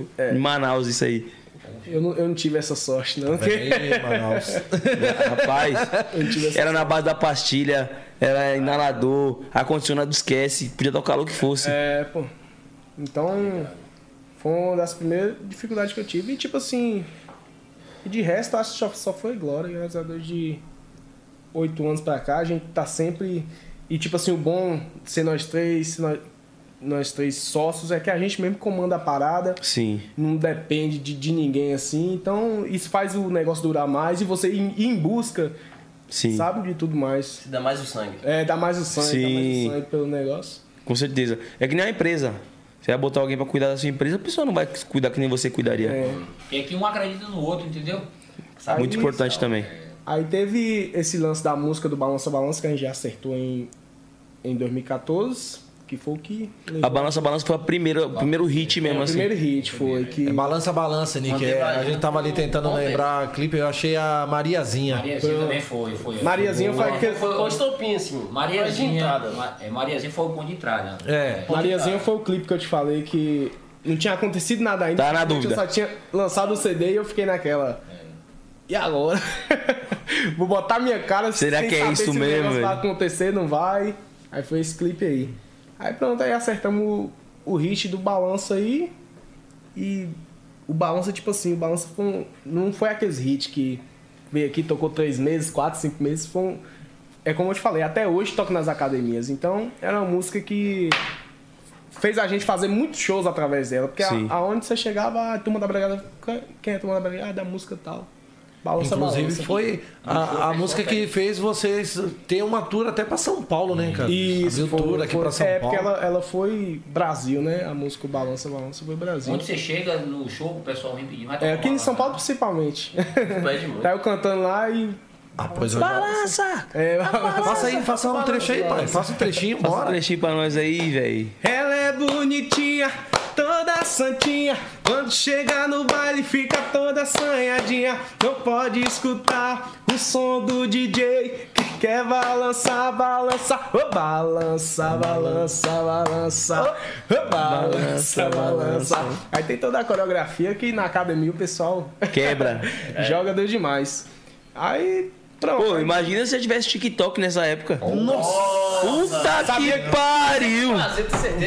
Volta e meia eu converso com ele. Falo, velho, se alguém reviver, alguém desinfluente posta, reviver o balança no TikTok, lascou, bicho. A música é... Meu irmão, faça uma releitura. Vamos fazer uma releitura. Uma atualizada. É, já tentei atualizar mais os vídeos. Música assim não morre não, pô. Vou dar uma ideia, hein? Pra bater hit. Faça um feat... Faça, balança, balança. Faça. Vá por mim. Menino, vambora, velho. Vá, foi. E ela foi uma música que, tipo assim, tanto o pessoal do Paredão quanto o pessoal das academias, essas coisas, abraçou, sabe? É doido. Que ao mesmo tempo que tinha aquela batida gostosa, aquele... a gente ficou famoso também pelo grave que tinha no CD. É. Tinha muito grave mesmo, batia certo no Paredão no CD. Aí, tipo, a galera do Paredão curtia. E as academias também, aí foi o que transformou. Porque onde o Edson, se você fosse para uma rua, que lá no Nordeste, vai para uma rua, tá os paredão tocando. É, todo canto. Sim. Né? Então, a Turma da Brigadeira chegou um momento que era a banda dos paredões. Pô, na onde eu nasci lá em Senhor do Bonfim, minha avó mora lá, né? E eu vim pra São Paulo muito cedo.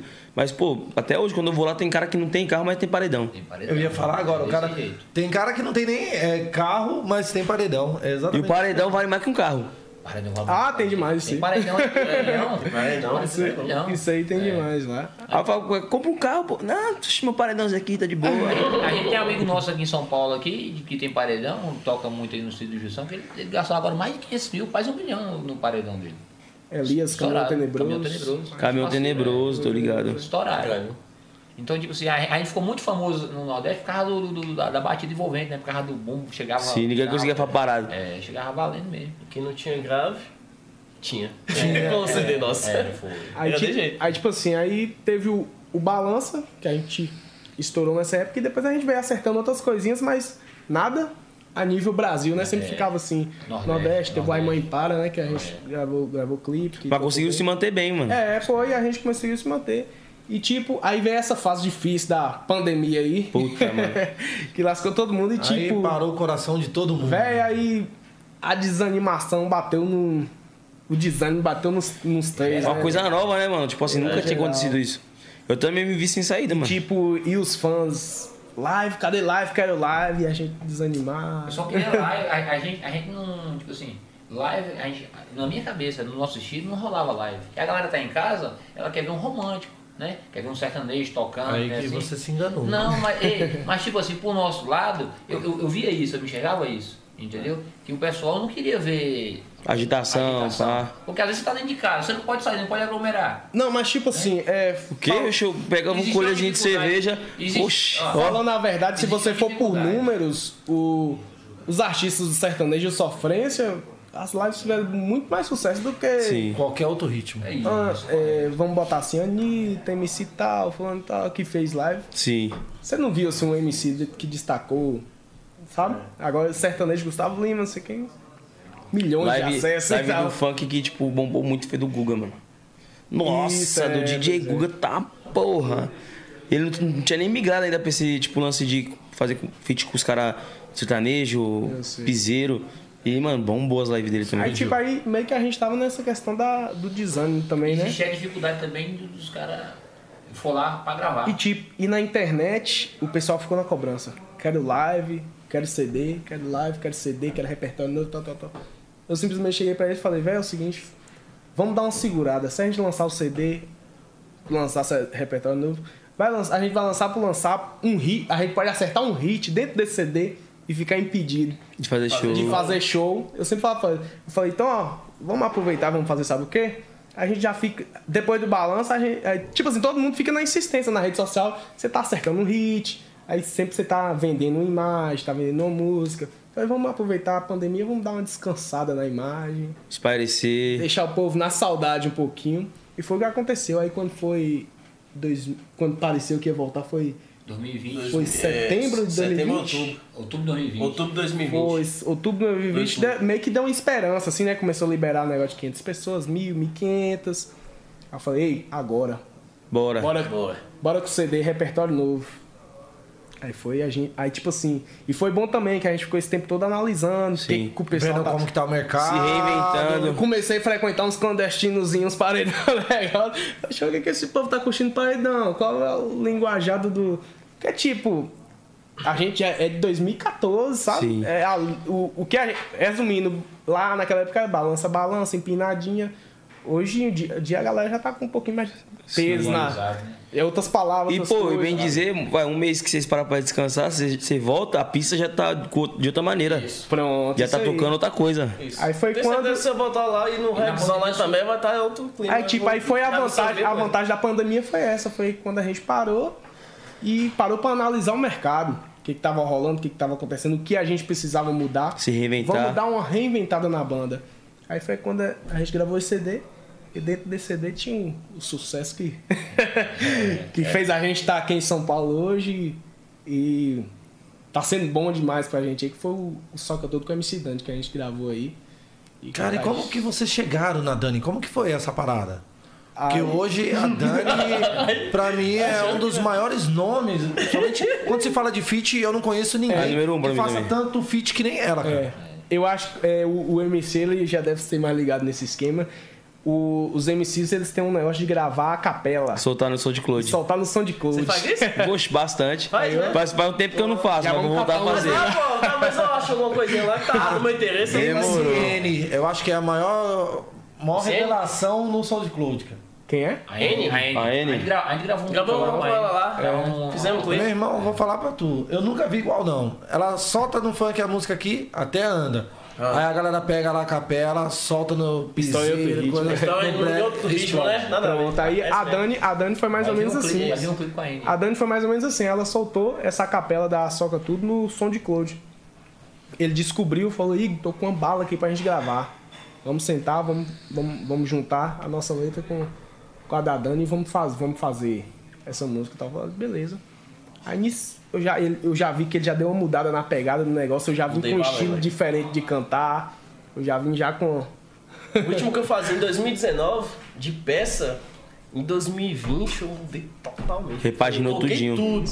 Porque tipo, querendo... Do agudo eu mudei. Foi o que a pandemia fez de bem, né? Que como eu falei, eu comecei a frequentar uns clandestinos, parei de um negócio... Passou a escutar o que a galera tá gostando, curtindo. Isso, entendeu? Aí, então pouco tempo, mano, o negócio tipo, meio que muda, né, mano? Foi isso. É. Aí foi quando eu sentei com ele e ele falou, tô com uma bala aqui, vamos gravar. Eu falei, bora. E essa música da Dani, foi assim que aconteceu, essa parceria, né? Que foi aquela coisa da capela. Aí tipo, a gente pegou, gravou... E soltou na net, a música começou a andar. Aí nisso ele pegou e foi pesquisar a capela, se ainda estava lá na internet. E realmente quando ele olhou, já tinha excluído do SoundCloud dela. Então, resumindo, acabou que ficou uma capela exclusiva. Ficou tipo que a Dani fez realmente a participação com a gente e tipo, ficou exclusiva a música da Turma da Bregadeira. Cara, que foda. Opa, o que tá vindo aí, Zóio? Olha, é destino, mano. É outra coisa de destino, mano. Aí, o que acontece? Qualquer outra pessoa poderia ter chegado e pegar a capela também. E tipo assim, querendo ou não... Pior que a vibe ficou foda. Entendeu, velho? Como se fala, poderia se prostituir a capela, né? Todo mundo poderia falar. Zóio. Pizza Bari. Meu amigo Paulo, obrigado mais uma vez aí, a galera da Pizza Bari. Meu irmão, vocês vão comer uma pizza agora que eu não vou falar pra você, viu? Nu. Top. Galera, siga no Instagram aí, Pizza Bari. É a melhor, sem dúvida. Daquele jeitão. É uma delícia. Deixa eu achar aqui, cadê? É isso mesmo, Pizza Bari.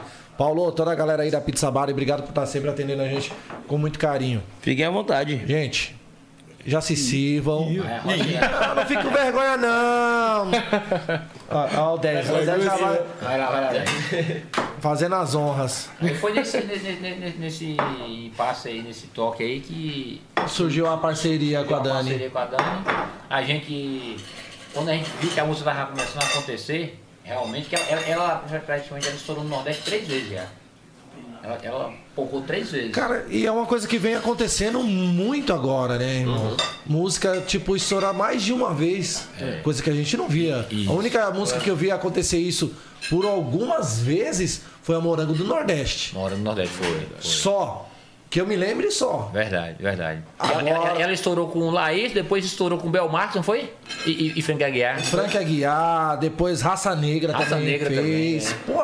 Muita gente. Eu fiquei à vontade, família. Aí a gente chegou e a música começou a acontecer. Aí quando a música começou a ficar grande, aí eu liguei para um amigo meu e falei Giovanni Cardoso, um parceiro meu lá de Petrolina. Giovanni Cardoso, não, Giovanni Gonçalves, desculpa. Aí Giovanni falou assim, rapaz, eu tô fazendo umas parcerias lá com o pessoal da Lolo Funk, lá com o Rato e tal. E ele entrou com aquela música do Xerecard, ele trouxe o Jeff lá junto com o Cachorrão, que é o empresário dele, para fazer as parcerias com o Rato, né? Ele que fez o intercâmbio. Eu falei, não, vou lhe passar o contato do Rato para vocês poderem entrar, vou arrochar, para vocês poderem entrar no esquema para fazer esse clipe com a Dani. Aí tentava falar, não conseguia, parece que vinha uma coisa e cortava, entendeu? De uma coisa e cortava. E eu preocupado ali passando, medo de perder a parceira. E medo da música passar também, né? Porque ela vinha bem no TikTok, nas redes sociais. Isso. Sim. E aí, tipo assim, aí veio aquele Isaías, começou a fazer... É um estourado no Instagram aí. Começou a fazer a... Isaías CDs. A música, né? Brincar com a música. Depois já veio os meninos lá do Belém do Pará, o Alisson, mandar até um abraço pro Alisson. Eles inventaram o pulinho. Não sei se você viu aquele, né? Quando o gás aumentou... Eles vinham com gás, botijão de gás. Aquela dancinha que debateu 8 milhões em um dia. Com a música Soca Tudo. 8 milhões no TikTok em um dia. Que loucura, irmão. Foi. Com 3 dias já tava com 15 milhões ou mais. Hoje ela já tá, se juntar tudo, ele tem mais de... Não sei nem quanto, já perdi as contas. Uns milhõezinhos por aí, né? E aí, graças a Deus, a Dani foi lá e me chamou no Instagram. Ela mesmo veio. Dani é humilde demais, Ave Maria. Dani, um beijo, um abraço. Inclusive hoje, todo mundo lá. Hoje estamos lá, colados lá. Dani. Aí o que aconteceu? Aí veio, aí começamos a se organizar e graças a Deus deu no que deu, né? Gravamos o clipe, ele tá um maior sucesso. Safadão gravou também agora, o Ed Safadão. Entrou até pro repertório do homem? Entrou no repertório e a gente ficou muito feliz com isso, né? Muito feliz mesmo. Agora falta vir um feat com o homem, né? Agora vai vir, tem que organizar, vai vir um feat. Tem que organizar o feat lá com o homem. O homem já tá falando de vocês nas redes sociais e tudo. Vamos organizar. Tá tocando música da banda, então, né? Logo. Boa pizza, irmão. Top? Boa, não é?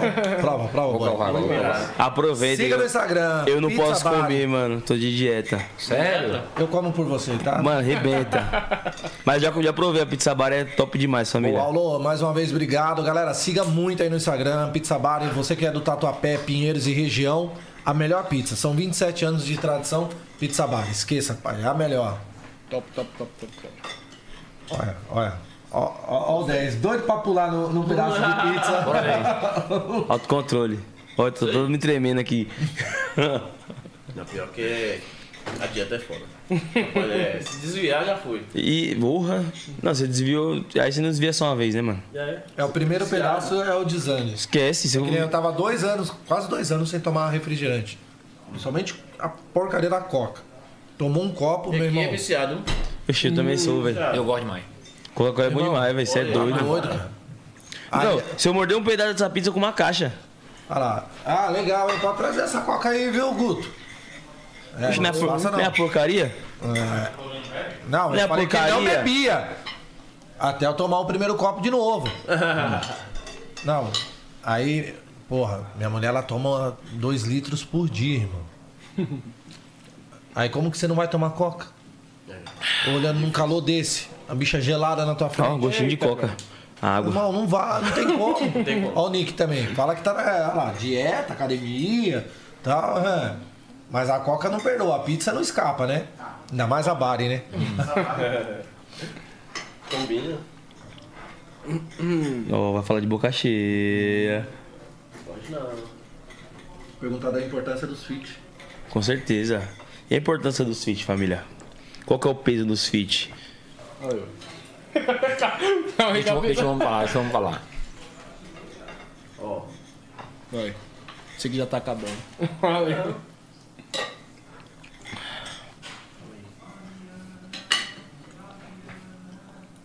ficou com quem?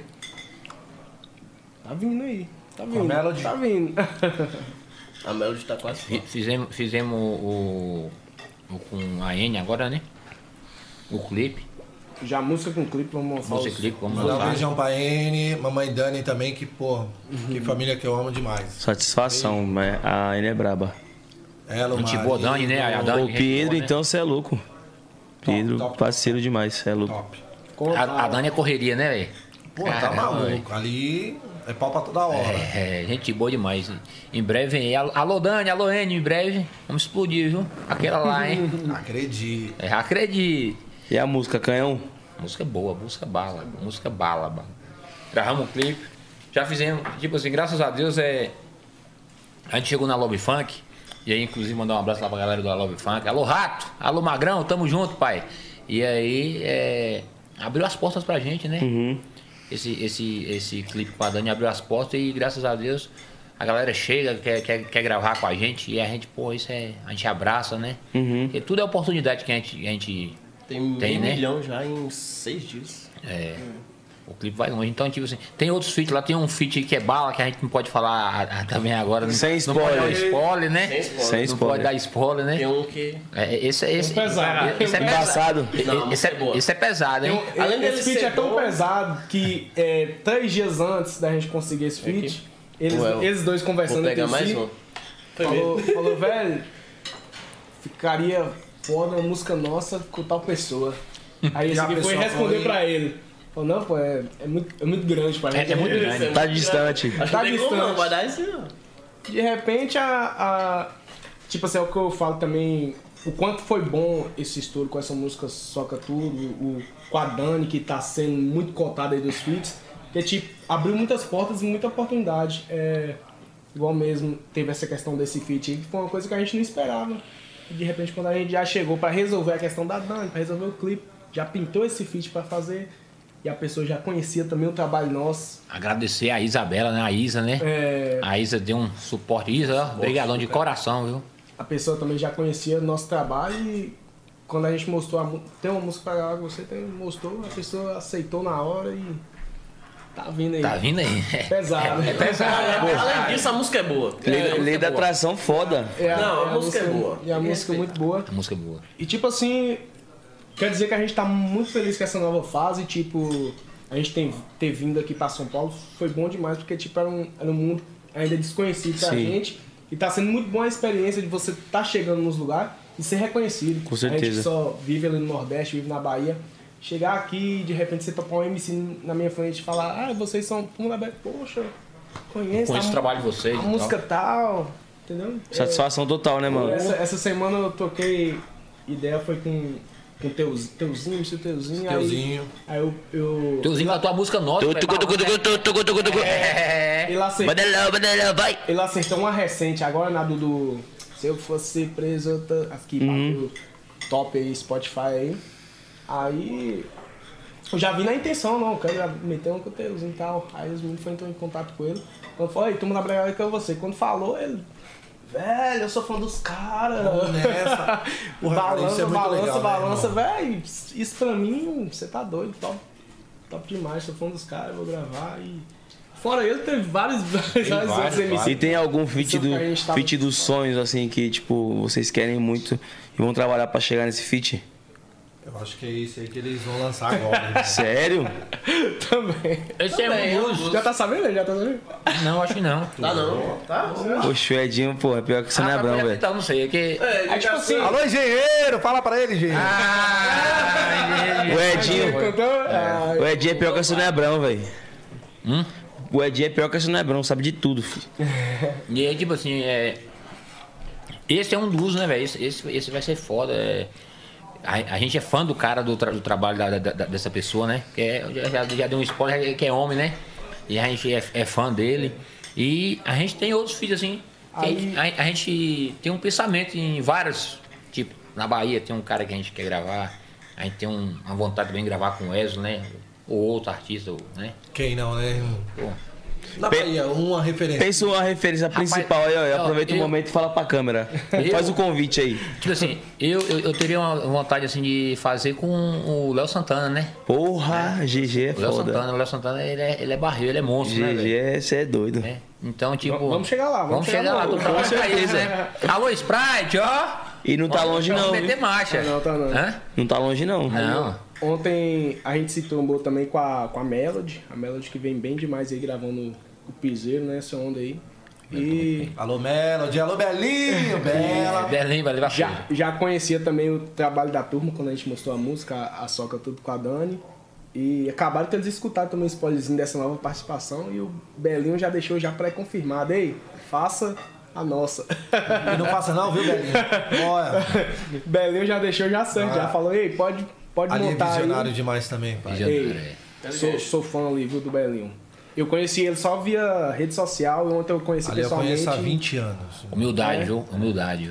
Antes da Melody nascer, irmão, ali é um guerreiro, top, moleque é guerreiro. E faz quanto tempo vocês estão em São Paulo agora nessa... Nova fase aí. A gente teve aqui pra gravar o clipe, né? Tem uns 20 dias. Aí gravamos o clipe, ficamos uma semana, voltamos pro Nordeste. Aí tem uma semana que a gente tá... Hoje, amanhã, faz 7 dias que a gente tá aqui. Ralando. É.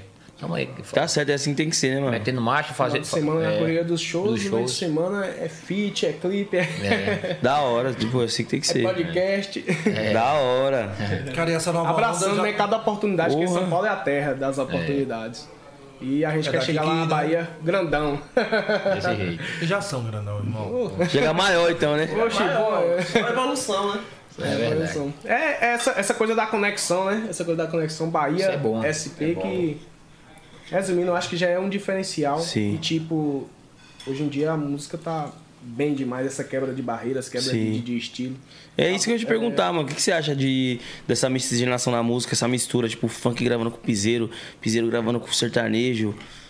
Tá ótimo demais, porque música é sentimento, né? Música é sentimento. Então, a partir do momento que a música demonstra união, as pessoas também abraçam a ideia. Só tem a ganhar, mano. Só tem a ganhar. Eu falo assim que... Vou falar como empresário, não vou falar como DJ. É um empresário. Vou falar como empresário. É um empresário. Minha visão. É, a junção do funk com o sertanejo, rapaz, pra mim é coisa mais top que existiu. Porque se o axé tivesse se juntado com o sertanejo ou com o funk lá atrás, não tava onde tá hoje. Ou até mesmo com o próprio forró, né? Ou até mesmo com o próprio forró. É. Então hoje, o sertanejo, o forró e o funk, pô, se juntaram, é um só. Entendeu? E quando o sertanejo veio se juntar, o axé, desculpa, veio se juntar, já era tarde. Já tinha passado. Pô, eu lembro no comecinho da onda de que o funk começou a se juntar com o piseiro, vi muito nego falando, ixi, mas os estilos nada a ver, vai dar certo nesse bagulho. Isso que eu acho bacana, essa quebra de preconceito. Mano, acho que nem precisa provar, né? Tá mais que provado que dá super certo. Eu acho top a gente lá no estúdio da Love, a gente tá lá produzindo a bregadeira e tal, assim... De repente chegam uns MCs lá, velho, os MCs já chegam metendo dança. Chega os caras, né, todo no estilo, correntão, tá tudo. Sabe aqueles caras que o MC tem fama de ser marrento e tal? Mas os caras chegam metendo dança, pai. É porque a gente achava, até antes da gente vir pra São Paulo conhecer a galera do funk, conhecer a Love Funk, a gente achava, a gente tinha, a galera, quase todos, tem um pensamento do funk. Mas não tem nada a ver, cara. É totalmente diferente do que a gente pensava. Não, os caras é humilde demais, velho. Os caras, né? A gente acha que os caras... Foi um choque pra gente. A gente acha que os caras tá no ouro, que os caras tá de carrão. Marrenta, não sei nada. Não, nada. A galera do funk, ó, velho, ó. Mas sabe o que eu acho que se deve a isso, mano? É que o funk, ele sempre foi um estilo muito, tipo, que sofreu muito preconceito, tá ligado? É. E tipo assim, já fecharam muitas portas pra gente do funk. Então, mano, o funk não tá pra fechar as portas, tá pra abrir as portas, mano. O funk tá pra... A gente viu. A gente se sente abraçado demais. Quando demais da conta. E pode ter certeza que os MCs também se sentem. Caralho, velho. Você vai sentir ainda mais hoje, irmão. Hoje na festa da Dani, você vai ver. É mesmo? Não, ontem eu fiz um MC me pediu uma participação, eu fiz uma participação com ele e tipo, ele chegou, eu achei ele um artista top. Achei ele um artista top mesmo e a junção da minha voz, do meu estilo com a dele, ficou top demais. Aí pronto, gravei e a música ficou bala.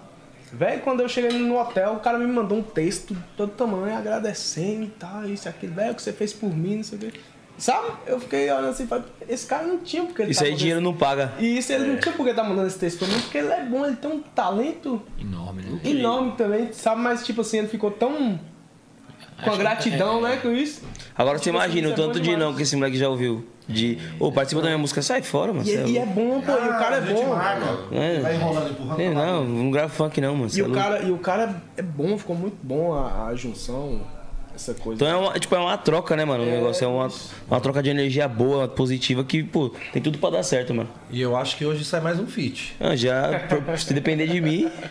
Olha o balanço, olha o balanço. Alô, RD, prepara o estúdio aí, né? Depender de mim, esquece. Já tô confirmado. É, a gente saiu até com um plano do hotel, né? Vamos pra festa da Dani e tal, ela vai tomar uns uísquizão lá que ela gosta de gravar. Daquele jeito, nós já pega ela pelo braço, já raça e já grava outro feat. Aí já vem com nós também. É sobre. Depois da festa. E cara, a Dani, mano, onde nós se tromba, você é louco. Ela é uma mina, tipo, de luz, mano, pura. Ela, eu peguei ela, tipo, do comecinho, quando ela colava bastante aqui, antes daqui também, na produtora que ela era, Big Music. E tipo assim, mano, eu sempre vi alguma coisa muito grande naquela mina, mano. E hoje até quando a gente se tromba, a gente tem uma troca muito foda. Né, cara? É muito... Mas caralho, M10, tô feliz por você. Eu falo, mano, tô feliz por você também, pá. E é sempre, tipo, essa troca recíproca. Quando eu tava lá na gravação do clipe, que o Edil me mandou um oi, que mandou um salve lá, que eu falei, você conhece? Ela, porra, caralho, viado. Eu, porra, conheço o Edil demais. Aí ela, só fazer um vídeo, mandou um vídeo pro Edinho, pô, nós lá, na hora. Daniel, Ave Maria, tá louca. Ela é humildezona, velho. Ela, sem palavras, velho, pra dizer o... Você ficar do lado da Dani e ver ela conversar as ideias. Ela é cabeça demais, velho. Ela é humilde, ela é maloqueira. Isso. Humilde. Ela é, pô, 1000 graus, mano. Não dá nem aí. Sem parar pra falar da Dani, mano. E é bem aquela parada também. Ela não mede o tamanho de artista pra falar, ah, vamos fazer um feat. Isso que... Bateu energia nela, ela falou... Isso tá cativou demais. Edinho, é 10. A Dani... Vocês não têm noção, acho que muita gente aqui no funk não tem noção como a Dani tá grande no Nordeste. A Dani tá grande demais, Tá monstro, Dani. Então, tipo assim, quando a gente fala assim, porra, vai rolar o feat com a Dani. Não vai rolar não o clipe. Os caras, boy, até os meninos, boy, é difícil, pô, é difícil. Eu falei, tá muito estourada. Não, demais. Esses dias eu comprei, foi uma briga, pô, tipo assim, por causa dela, com o contratante do Macapá. O cara me levou lá uma vez e ele queria levar a Dani. E ele sabe que o meu produtor vende, né? Aí ele bateu em mim, pô, passa o contato desse produtor aí. Bateu nele. Aí eu falei, vai levar a Dani? Ele, não, mano, você é louco, 50 mil. Eu falei, oxi, tá pagando pouco ainda, porra. Ela vale bem mais que 50 mil, pai. Vale. Você é louco? Vale. Números mostra, show da mina foda. Todo sold out, irmão. As principais mais tocadas aí. Tem a Dani no meio. Aí, tipo assim, aí ele falou assim, não, mano, mas pô, eu era mais trazer um MC homem aqui por 50 mil. Eu falei, oxi, vai começar de machismo agora nesse bagulho. Pô, então você paga 50 mil num cara e por que você não pode pagar na mina? Porra, tá louco? Quer rebaixar? E sem contar que, tipo assim, se você for ver a quantidade de ouvinte que a mina tem no Spotify, atropela qualquer tipo de cara do segmento do funk, parceiro. É verdade. Porra, atropela. Na cidade da gente já tava... bombado lá. Já tinha vendido já 80% dos ingressos. Aí veio o decreto do governador. Então pra você que não levou por 50, pô, perdeu. Porque agora vai levar por 200. É 150. E vai ter que levar o que o povo quer. É verdade. E todo mundo quer ela. Todo mundo. E não tem data, irmão. Não tem data, não. Tá difícil. A mulher tá estourada. Agora é merecido, hein? Merecido. É, o mérito total. Depois que acabou a gravação do clipe, a primeira coisa que eu falei pros meninos, falei, velho, é merecido o sucesso que ela tá fazendo. Pela pessoa dela. Que mulher, né? Ela tá maluca. Cara, a Dani, eu gostei muito dela, toda hora ela fala em Deus, velho. Sim. Toda hora, velho. Isso é bom, velho. Isso é bom, entendeu? Ó, meus olhos chegou e encheu de lágrima, velho. Porque o ser. Porra, não tem palavra de estar do lado, porque tem pessoas, porra, que tá no sucesso. E acha, tá se achando, já porra. Se acha Deus. Não, né? E às vezes a pessoa não tá nem perto do sucesso que ela tá. E o cara já tá com o príncipe na barriga, a mina tá com o príncipe na barriga já. E, porra, não, mano, não precisa ser assim. Tem um estereótipo que foi criado que o artista pica, ele tem que ser mala, tem que ser perna, tem que ser arrogante. Isso, acabou. Não, acho que não, mano. Você já foi? Lógico que não. Antigamente tinha aquela coisa do artista ser intocável, né? É, hoje não. Não era muito visto, né? Isso. Tipo, vamos supor assim, só podia ver o artista no show. Isso. Não tinha esse negócio de internet. O melhor é o mais acessível. Hoje em dia, pô, a internet quebrou isso aí. Você quer ver uma coisa que deixa o artista muito próximo do Stories, mano. Stories, é. Você posta as besteiras que você tá fazendo no seu dia a dia, ela, pô, fala, caralho, é igual eu, mano. Você também faz, pô. Caralho. Mesma coisa. Esse dia eu fui gravar uma história, tinha acabado de comer, mano. Tipo, sabe aquele arroto involuntário que vem? Eu segurei. A menina, caralho, pô, você já arrotou no meio da história. Porra, por que não? Já foi, ninguém arrota, não é? Também como pão com ovo. Porra. Já perderam as histórias aí, a sorte de vocês é que não fede, hein? Pra vocês. Vamos pular com o dislike? Mas não aguenta aqui, né, viado? Não, no podcast eu não perdo não, cara. Você é doido? Cadê as plaquinhas? Cadê as plaquinhas ali que do like ou dislike? Tá dentro da sacola aí. Que sacola? Aqui, ó, aqui, ó. Ah! Vixe. Agora é a hora do BO, irmão. Eita, tem duas plaquinhas só e vocês. Vamos ter que se dividir aí. Só tem duas plaquinhas, mas vocês se revezam aí e dizem aí. Que de repente não concordar com a. Vai, eu dou like pra essa pessoa, eu não dou. Não é pra sacola um pouco aqui. Vamos lá, então tá no ar, família. O like ou dislike aqui no 011 Podcast com a turma da Brigadeira. Começando por ele, Felipe Araújo. Top, velho. Por quê? Por que like pra ele? Acho que pelo talento. Ele muito talentoso, curto demais. Muito talento o Felipe, Cristiano. E, pô, e por ter perdido o irmão também, tipo assim, o pessoal comparava muito ele com o Cristiano e ele mostrou que, pô, ele é bom na diferença dele. É autêntico. Ele não precisou ficar na sombra, né? O pai dele é foda, é barril, é um vencedor, um guerreiro, né, velho? Vamos lá, próximo, Niquezeira. Dani Alves. Aí é baiano, né, pai? É baiano. Pô, o cara que tem mais título no futebol, pai. É, tem que respeitar. Eu ia falar isso aí. É da Bahia, pai, tá é doido, né? Ele ganhou de vários laterais aí, velho. Tá.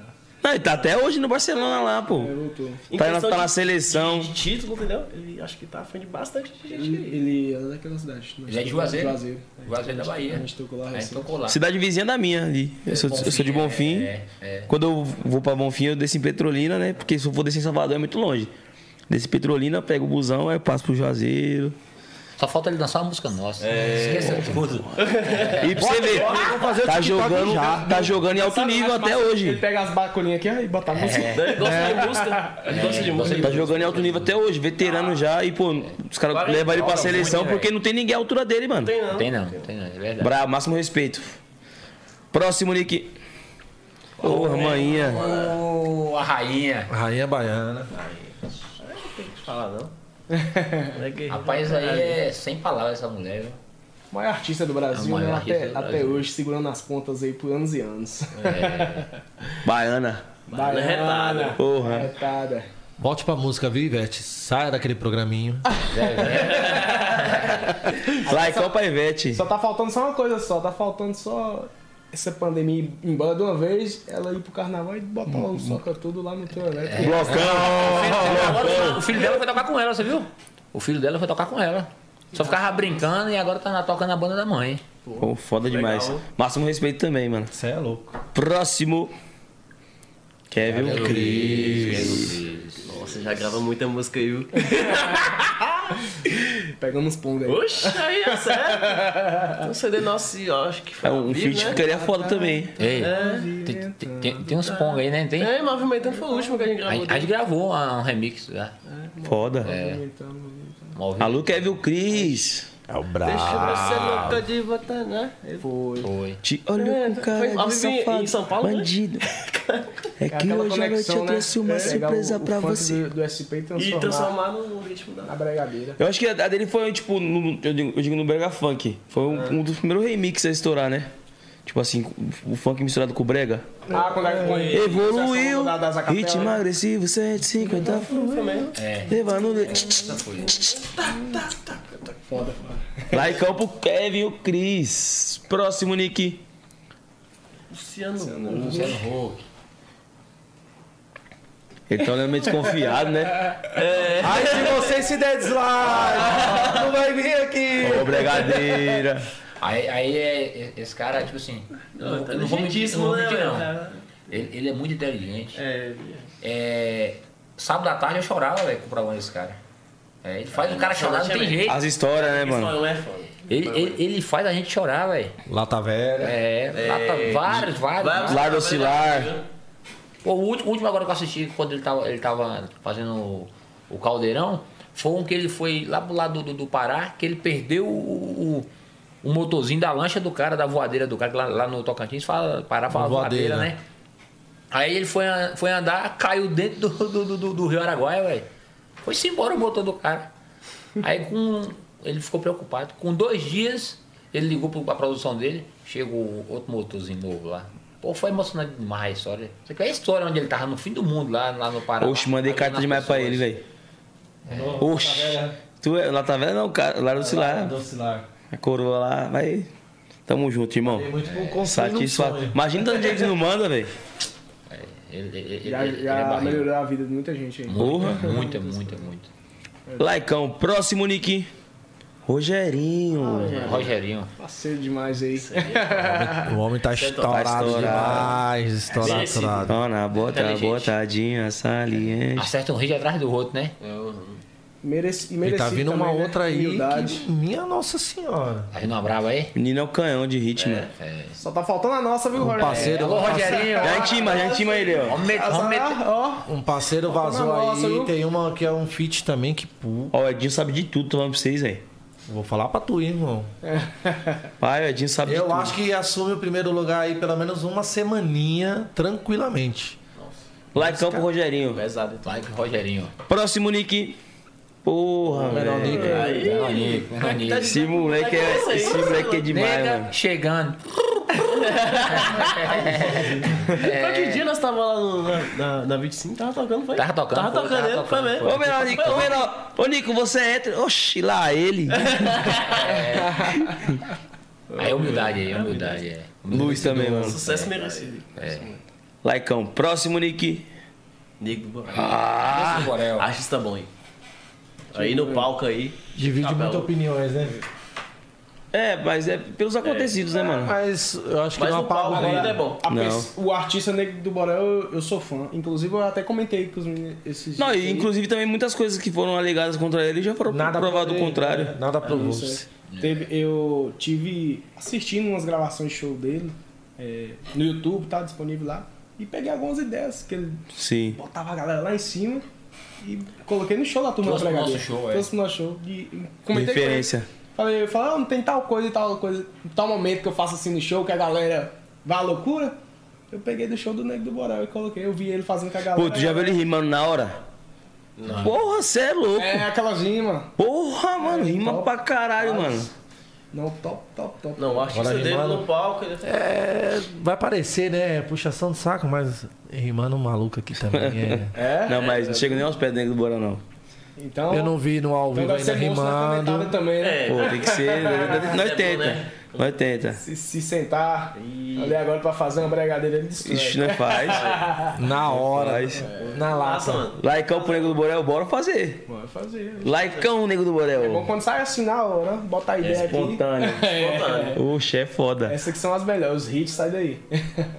Negro do Borel, Laicão. Top like. Próximo, ó o homem. Aí se dançar, fudeu, hein? Não, aí é... Se dançar, fudeu. Aí vai pro mundo. E aí, que vocês acham? É o ídolo do Qual que é a expectativa pra Copa do Mundo com o Neymar? 100% aí.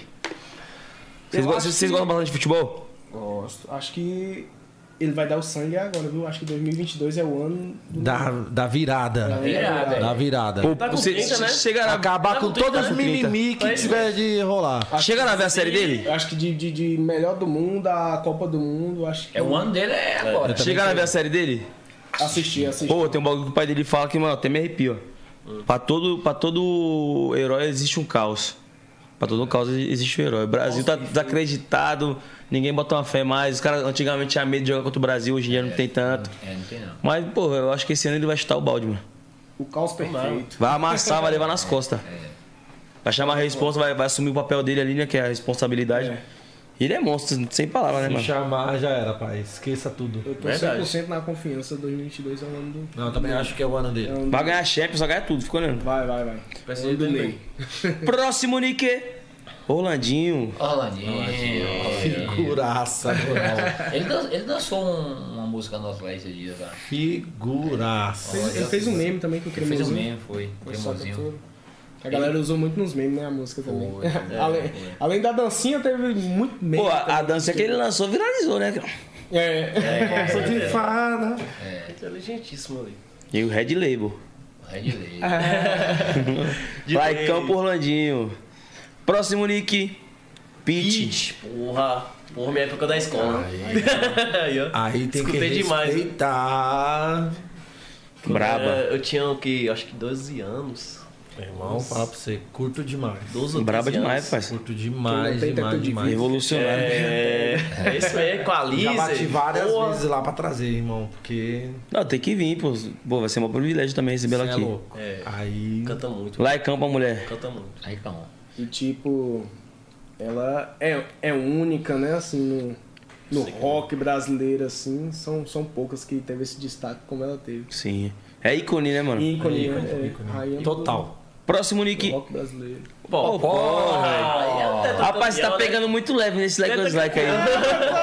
Já vou adiantar, hein? O homem tá confirmado na casa, hein? Ô, louco! O homem tá confirmado na casa, hein? Eu tô falando, nem eu sabia, ele sabe de tudo, velho. Confirmado na casa. Obrigado aí. Edinho tá quase em Laudias, bicho. Quase? Não, tá confirmado. Ele que passa. Quero agradecer aos irmãos Castelo que fizeram a ponte. Ele que passa as informações pro Laudias, pô. Não, eu quase. Tô achando que não. Inclusive, ó, no dia do 011 Podcast que o Popó tiver aqui, o Edinho tá desafiando o Popó aí na fazer uma luvinha. Falou que não é isso, não. Falou que vai bater. Bater com a cara na mão. Laicão Popó, baiana irritado também, mano.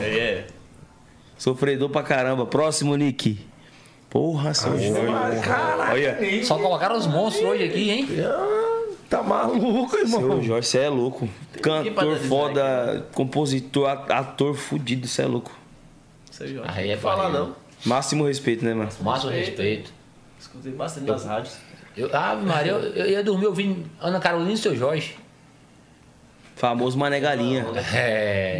Top demais aí. Próximo, Nick. Thierry. Aí é um guerreiro aí. Velho da lancha. Thierry aí, velho. Pô, aí. Vocês conhecem o Thierry de hoje? Você falou da caneta? A gente conhece o Thierry do Pagodão. Que era Thierry no Fantasmão. Quem tava lá sabe. Quando você acha que vai a caneta desse cara aí? É pra descer. Quebrando é pra descer. Quebrando é pra descer. Louco. A gente conhece esse Thierry. Aí. Quando você acha que vai a caneta dele? Você sabe como é que ele surgiu? Ele surgiu com a cara pintada de Coringa. Que o nome dele era Thierry Coringa. Isso. No Fantasmão. Sabia não? Você não sabia não. Era Thierry Coringa. Thierry Coringa. Thierry Coringa. O primeiro nome dele artístico. Inclusive eu fui no show dele lá em... Coringa por causa do Batman, né? Então, aí ele pintava a metade da cara de Coringa, aí ficou Thierry Coringa. Ele gerava muita... Uma rivalidade muito assim, saudável de uma certa forma. Ele e Igor, né? Igor Canário. O Thierry nunca teve polêmica. Mas na verdade a questão da pintura é porque ela é a cultura da banda Fantasmão. Isso, Fantasma. Caricato, bem caricato, né? Aí todos os músicos se pintavam o rosto, né? Aí ele, quando ele entrou na banda, ele fez a pintura do Coringa. Foi a metade, Pintou a metade. Pai, a caneta desse cara aí, velho. Rapaz. É ouro. Oxi, não dá nem pra botar preço. Cara, viu? O artista aí que eu tenho vontade de conhecer é Thierry. Ele tem muitos hits, né? Principalmente com o Pablo. Dia 26 estamos juntos. Muito hit. Show de Igor. Igor. Ó, Thierry. Laicão. Próximo, Nick. Safadão. Ave Maria. Safadão. O homem tá tocando a música, né? Então, tá no repertório do homem. Rapaz. O videozinho tá aí. Eu acho que é só o... Vou mandar aí, Nick. Um vídeo. Eu acho que é o like mais leve que teve aqui no 011 Podcast é hoje. Tá bom, tá levezinho, gostosinho. Dando bastante coisa. Tá pouco meu papo aí. Nossa, cara. Tá tão levinho. Tá levinho esse negócio aí. Calma que só tá começando. Você vai mandar o vídeo pra botar na tela? Vou. Mandei aí. Acho que não tá vindo surpresa aí, tá muito. Teve aqui também, pô. Satisfação, mano. O cara, gente boa demais. Eu assisti o do... Ele falando do Tirulipa também, cê é louco. A amizade dos caras é amizade... Bagulho de mandade mesmo, mano. É, os dois é irmão mesmo. Tirulipa não correu atrás dele, veio pagar pra São Paulo, né? É, teve jeito. Olha. Aí. Fala, galera! Diola na minha meiota, só pra aliviar o estresse. Batendo forte no paredão, repertório novo do Safadão. E eu quero parabenizar a galera da Turma da Brigadeira, MC Dante, sucesso. Mais uma em Turma da Brigadeira. Vocês estão com tudo, hein, velho? Que isso, hein, Turma? Que isso. Acompanho, sou fã. A batida é massa, a batida é envolvente. Bate forte, de verdade, e merece todo o sucesso do mundo. Um beijo. Tamo junto, Safadão. Tamo junto. Aí tá sem moral os homens. É o homem, é o homem. Vocês estão sem moral, hein, velho? Agora imagina você tá em casa no banho e receber um alôzinho desse. A gente tava dentro de casa. Eu me trevei todinho. Oxi, eu parei aqui e falei, cara. É bagulho bizarro, né? É bizarro. Oi, eu vim buscar. E aí, vocês estão aonde? Eu que mando. Vocês estão preparados? Vocês estão preparados? Aí ele, pô, esse cara... Lá vem. Esse cara vem pra alguma coisa. Senta que lá vem história. Já vem loucura. Já imagina isso. Aí eu falei, tá aceitado? Vem problema. Tá aceitado? Se prepare. Aí tô em casa. Eu fiquei imaginando... É pandemia? Não, vai fechar de novo? Não, pelo amor de Deus. Eu já fiquei imaginando... Quem vem de baixo já espera o pior. Já fala, vixe. Show do mês tal aí caiu tudo. E foi bem na semana que caiu os três lá, né? Foi. Aí, e aí, Rick, tá onde? Tô em casa, tô terminando de masterizar aqui o CD. Igor, tô em casa. Então tome e receba. Tome. Caralho, só vai, só toma. Não, e tipo, eu duvido você. Os olhos não encheu de água na hora. E pô, voltando naquele assunto lá do começo, tipo, das fases difíceis. Isso, tipo, é uma prova também que mostra que tudo vale a pena, né, mano? Vale a pena. O reconhecimento do cara desse aí. Aquele detalhe também é aquela coisa de você nunca desistir. Sim. Sempre persistir. É, exemplo, a gente teve o sucesso em 2015, aí deu meio que aquela baixada, Deus deu a oportunidade mais uma vez. E a gente segurou a peteca até hoje. Isso. Entendeu? Porque graças a Deus, Edinho, hoje no Nordeste, a gente é uma banda, hoje assim, a gente é a pioneira na Brigadeira, né? Que é a gente e o Boizinho. Mas graças a Deus, a gente tem uma força muito grande. A gente tem estrutura, você entendeu? A gente tem ônibus, tem LED, painel. Então a nossa estrutura é legal e a gente chega bem, entendeu? Chega chegando. A gente não deixa a desejar pra ninguém, entendeu? É aquela coisa que um empresário vai ali tomar. Entendeu? E tudo, tipo assim, e tudo é nosso. A gente não depende de empresário. Você entendeu? Então a gente tem uma parceria com os parceiros, né? É lógico, né? Lógico. Que tem que ter, né? Que são os verdadeiros. Que a gente conhece. A pandemia ensinou pra gente saber quem são os verdadeiros amigos da gente. Separar o trigo do joio. Isso, entendeu? Então, like no Safadão. Likeão pro Safadão. É ele, o brabo. Próximo Niqueira. Chão de avião. Aí é massa. Chão de avião, ele já tocou muito sucesso nosso. Tipo, ele, o DJ Ives, na verdade, o DJ Ives e o Gabriel Diniz, que Deus o tenha, era muito fã da Turma da Brigadeira, muito. O GD, todo show, no camarim, ele curtia o CD da Turma da Brigadeira. E a gente via ele portando os stories e a gente ficava feliz. E o DJ Ives também curte muito a Turma da Brigadeira. Inclusive, essa semana, né? Tava curtindo a gente. E ainda marcou a gente lá no story. Caralho, foda, moral. Entendeu? Então, o Ives, ele é ligeiro nas músicas, é muito inteligente, entendeu? E somos tipo assim, ele é um produtor do caramba, tipo. Um cara desse pra estar ouvindo a gente. E tem bom gosto, né? Ele é elogioso. Ele tem bom gosto. Ele vai tirar referência de alguma coisa, né? O vídeo, ele tá aqui curtindo no carro dele, aí ele. Que produção é essa, pai? Imagina você escutar isso, pô, do dia. Ali deve ficar. Pavão se incha. Baco. Que produção é essa, pai? Likeão pro Xande. Fica feliz, né? Porra, não tem como não ficar. Né? Próximo Nique. Zé Felipe. Rapaz. Likezão, só falta a nossa também. Zé Felipe já meteu duas brigadeiras, falta agora uma com nós, né, pai? Ó. Tá vendo aí? Uma com a brigadeira original, pai, do momento. Aquela pura. É, o ritmo baiano. Daquele modelo. Likeão pro Zé Felipe. Próximo Nique. Dislike. Oxi, vai pra onde, velho? Oxi, vai pra onde? Eu zero, vou ver, deixa Deus que ela fala aí. O cara se saiu, velho. Sabonetou. Se saiu. Sabonetou. Não vai fazer verdade. Explique esse dislike. Rapaz, é muito grande essa história. John entendeu? Falcão, rei da cacimbinha. O John, esse nome que botou o nome dele, John Falcão, foi o pai de Igor, né?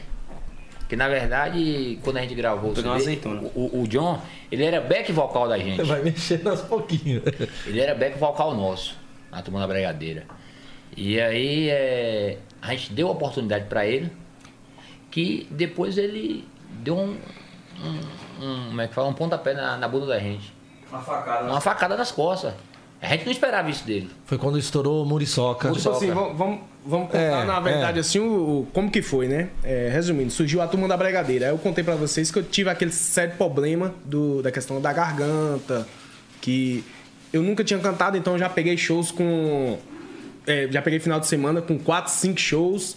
E pra tipo, quem não tá preparado... Eu não tinha aquela preparação pra isso. Então, ele já era amigo dele, já era conhecido. Já tinha conheci ele há 10 anos, na amizade de 10 anos. Já tinha feito outros trabalhos. Aí, chamou ele pra banda pra ele ficar fazendo meu back e, tipo, tirar 1, 2 blocos pra mim descansar. Eu ir lá no camarim tomar aquela água, respirada. Respirar, porque eu não aguentava aquele... Foi um estouro repentino. Era 5 shows por semana. E isso foi um estouro repentino. Muito show mesmo. É tanto que ele já foi até em outros podcasts, já falou que... ele... ganhou uma graninha boa aqui com a gente, porque que era muito show no mês que a gente fazia. E o que acontece? Aí pronto, aí nisso, nessa resenha, nesse negócio nessas viagens todas, a gente chegou numa cidade chamada Abaíra. Aí eu lembro que a gente chegou muito cedo na cidade, chegamos 6 horas da manhã, porque a gente já vinha de outra, chegamos 6 horas da manhã. Isso a gente dormiu o dia todo, quando foi lá para as 2, 3, 4 horas da tarde, a gente sem fazer nada. Vamos brincar aqui, vamos gravar alguma coisa. Rick sempre produziu em qualquer... Se for pra produzir aqui agora, ele produz. Bota o teclado, o notebook, o microfone. Aí a gente pegou, foi pra lavanderia do hotel. E nisso a gente chegou lá. Ele tinha o ritmo... Se vocês escutar bem, for reparar, o ritmo do Rei da Cacimbinha é o ritmo do Gasparzinho. Já repararam isso? Vai num cavalinho, amor, isso é o mesmo ritmo. Aquele ritmo é o que a gente usava pra gravar os esquemas lá. Isso. E ele já tinha salvo, só que a gente já tava na bregadeira, já tava estourado. Que o Gasparzinho tipo, tava assim, cantando. Isso. E, na verdade, ele já tava estourado, o John, com a gente na Turma da Bregadeira. Aí o que acontece? Aí tipo assim, aí a gente tinha uma resenha lá na banda que ele imitava a voz de um velho, ele contava uma história lá, que eles foram viajar e tinha um motorista que tinha essa voz que ele faz.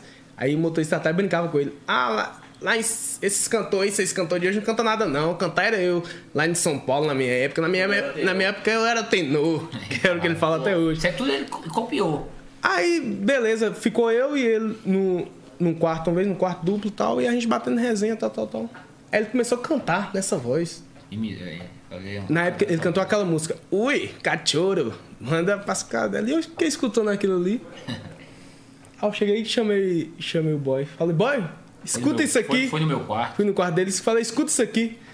Ó, ele cantando na voz de um velho. Aí foi, eu caí na graça, pô. Aí na hora que ele escutou, tal. Chama Rick lá, bora gravar um CD agora. Chamou, nós pegou, foi pra lavanderia do hotel. Botou o teclado em cima de uma pia. Ele pegou, trouxe o tecladinho dele, o MacBook, a placa. Só que não tinha um microfone, né? Não tinha microfone. Aí pegou o Rode e falou, vai lá no som e pede emprestado lá. Pede emprestado. Fala, vamos gravar uma vinheta pra mandar pra uma rádio ali. E ele, moço, esses caras é doido, moço, vocês tá doido, eu vou gravar isso com essa voz, com vergonha. Vou gravar isso. Eu falei, moço, grava isso aí. Aí ele falou, e eu vou gravar o quê? Moço, nós vai inventando aqui na hora as letras, os negócios, vai sair. Rick, monta o ritmo aí. Ele, não, mas tem isso aqui. Botou do Gasparzinho. A única diferença é que o Gasparzinho tinha uma virada que era... de um ladinho. E a gente tirou aquela e botou a cara. Só fez tirar, né? Pra diferenciar. O Ricardo não usava tanto ela, eu imaginei, porra, vou usar isso aqui como tá, né? Escassa aqui. Foi. Aplicar mais ela. Aí botou pra diferenciar. E nisso, pronto, tacamos pau. E ele começou a cantar. Aí já tinha umas músicas, né? Foi umas regravações, a gente começou a regravar. E ele começou a cantar e eu de cara de fundo, ó, falo disso, tá louco. É tanto que tem. Quem tiver em casa aí, quiser analisar e ver que é verdade, vai na música Pop 100 e bota no finalzinho da música Pop 100. E, na verdade, era 1.100 nessa música. No finalzinho da música Pop 100, escapou. Ele não editou direito, não cortou direito. escapou uma voz minha, eu falando, véi, essa ficou foda. Bota o fone de ouvido, no final da música Pop 100, você vai escutar lá um cara falando, véi, essa ficou foda. Bem no finalzinho. Quando acabou a gravação, né, que você dá stop na gravação, eles não deu stop, aí eu, véi, essa ficou foda. No finalzinho da música. Então pronto, resumindo, o Rei da Cassiminha, ele surgiu a partir de uma brincadeira que a gente fez. Pensa que não, a gente pegou esse CD e, pô, velho, ficou uma resenha top, ficou massa, tal. E jogamos na internet, nos grupos de WhatsApp. Já como Rei da Cassiminha. Já como Rei da Cassiminha. Foi, já como Rei da Cassiminha. O nome Rei da Cassiminha foi Igor que colocou. Ah, aí ele... Ah, como é que vai... Foi, na hora da gravação. Como é que vai ser o nome do Rei da Cassiminha e tal? Ou, como que vai ser o nome da banda? Aí a gente sem ideia, pô, tal. Tá na moda o negócio de rei, né? Rei. Porra, sai mesmo. Não tem? É minha voz. Porra, saiu mesmo, velho. Se liga. Escuta aí. É minha voz aí. Viu? Exclusivo, ninguém sabe disso aí.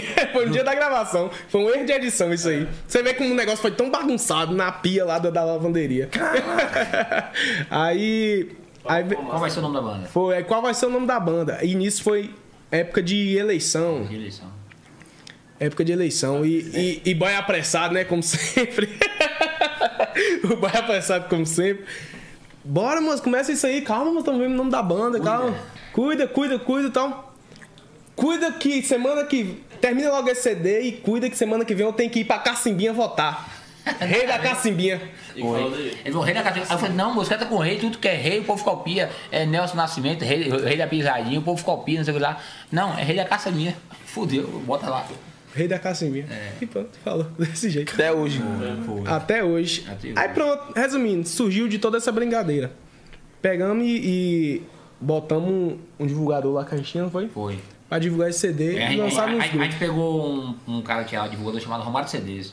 Aí eu usei o Facebook dele pra se passar por ele. Porque eu não podia soltar no meu Facebook e nem nos Facebook do escritório. Porque senão os caras iam falar, porra, que porra é essa que esses caras lá, que negócio ruim é esse? Que pra nós até o momento era ruim, era resenha. E a gente não sabia qual ia ser a reação de quem ia ouvir aquilo ali, entendeu? Aí a gente pegou, eu peguei lá um Facebook lá de um cara lá, do Romário, e saí divulgando. E até um tempo atrás ele não sabia que foi eu que saí divulgando. Na cabeça dele era o Romário, mas o cara fui eu. É. Que fez tudo acontecer. Saiu marcando todos os divulgadores, isso. Não sei quem CDs, não sei quem CDs, tinha isso antigamente. Você lembra? Não sei quem CDs. Gravações, não sei quem do Paredão e tal. E aí, resumindo, eu nunca vi. Ó, essa banda estourou em 15 dias. Em 15 dias eu vendi um show de 15 mil reais, você acredita nisso? 15 mil reais lá em 2014. Quanto valia? De uma brincadeira que saiu na lavanderia. Aí pronto, rolou essa coisa toda. Decidi. Aí eu levei pra minha casa, mostrei meu pai. Aí nisso meu pai chegou e falou assim, tá parecendo a voz do Falcão. Falcão. Sim. Parece. A referência da Flu, né? Aí meu pai chegou e bateu o fio pra... Você. Meu pai me falou, eu falei, pai falou que parece a voz do Falcão e tal. Aí, agora a história do John Falcão não sei não. Só sei que o Falcão foi depois disso que eu falei. Aí, o John que eu não sei. Porque na verdade na gravação ia ser John Fodão na gravação.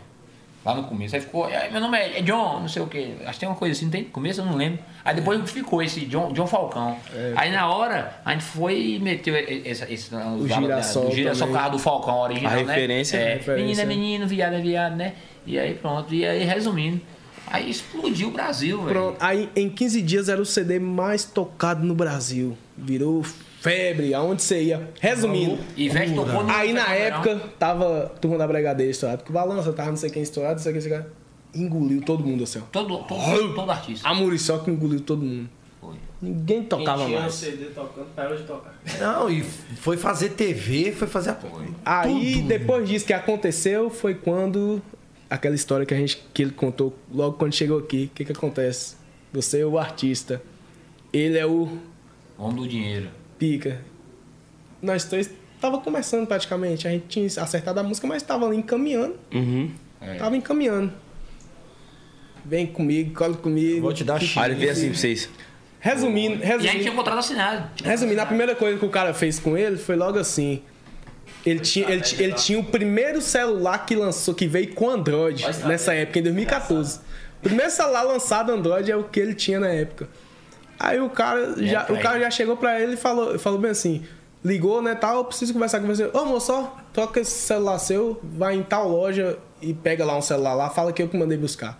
O cara já foi, já ligou na loja, ó, vai chegar um cara assim tal, falando que é cantor, dá o melhor celular que ele tem. Aí, pô, o olho do cara, o olho do cara... Não, e... Aí, tipo assim, jamais o cara vai ficar contra quem tem... Uhum. Pra ficar do lado, sim, nosso, entendeu? De quem não tinha lá atrás. Só que esse dia, cara, ele fica, né? Começando, né?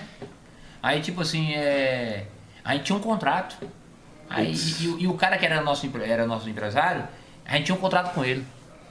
E na época ele queria 50% do projeto do Rei da Cacimbinha sem investir R$1. Tipo, você estoura e eu tô com você. Investindo.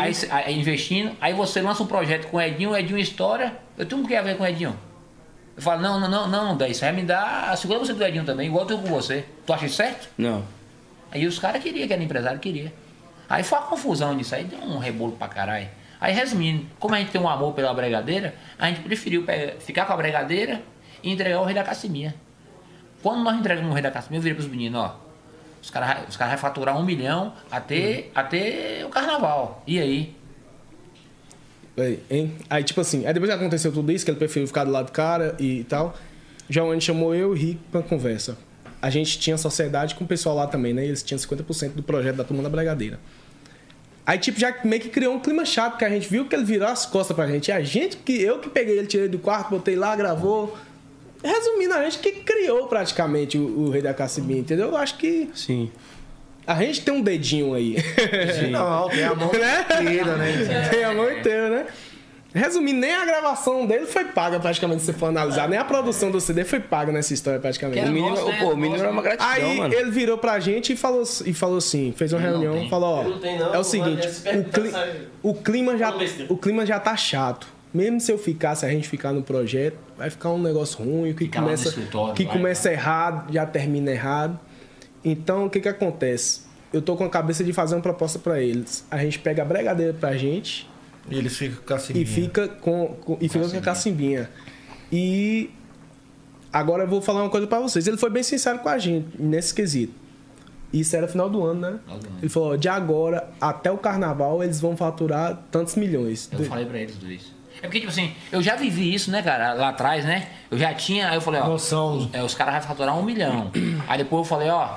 Vai faturar 2. Vocês querem o projeto? Eu tô fora do projeto. Pode ficar com os caras. Porque o projeto era 100% nosso. E o John tinha 10% como cantor. Tipo, vocês entendem? Sim. Todo dono de banda não dá porcentagem pra cantor. Nenhum lá na Bahia. É salário. Não, é salário, é o cachê. Era assim.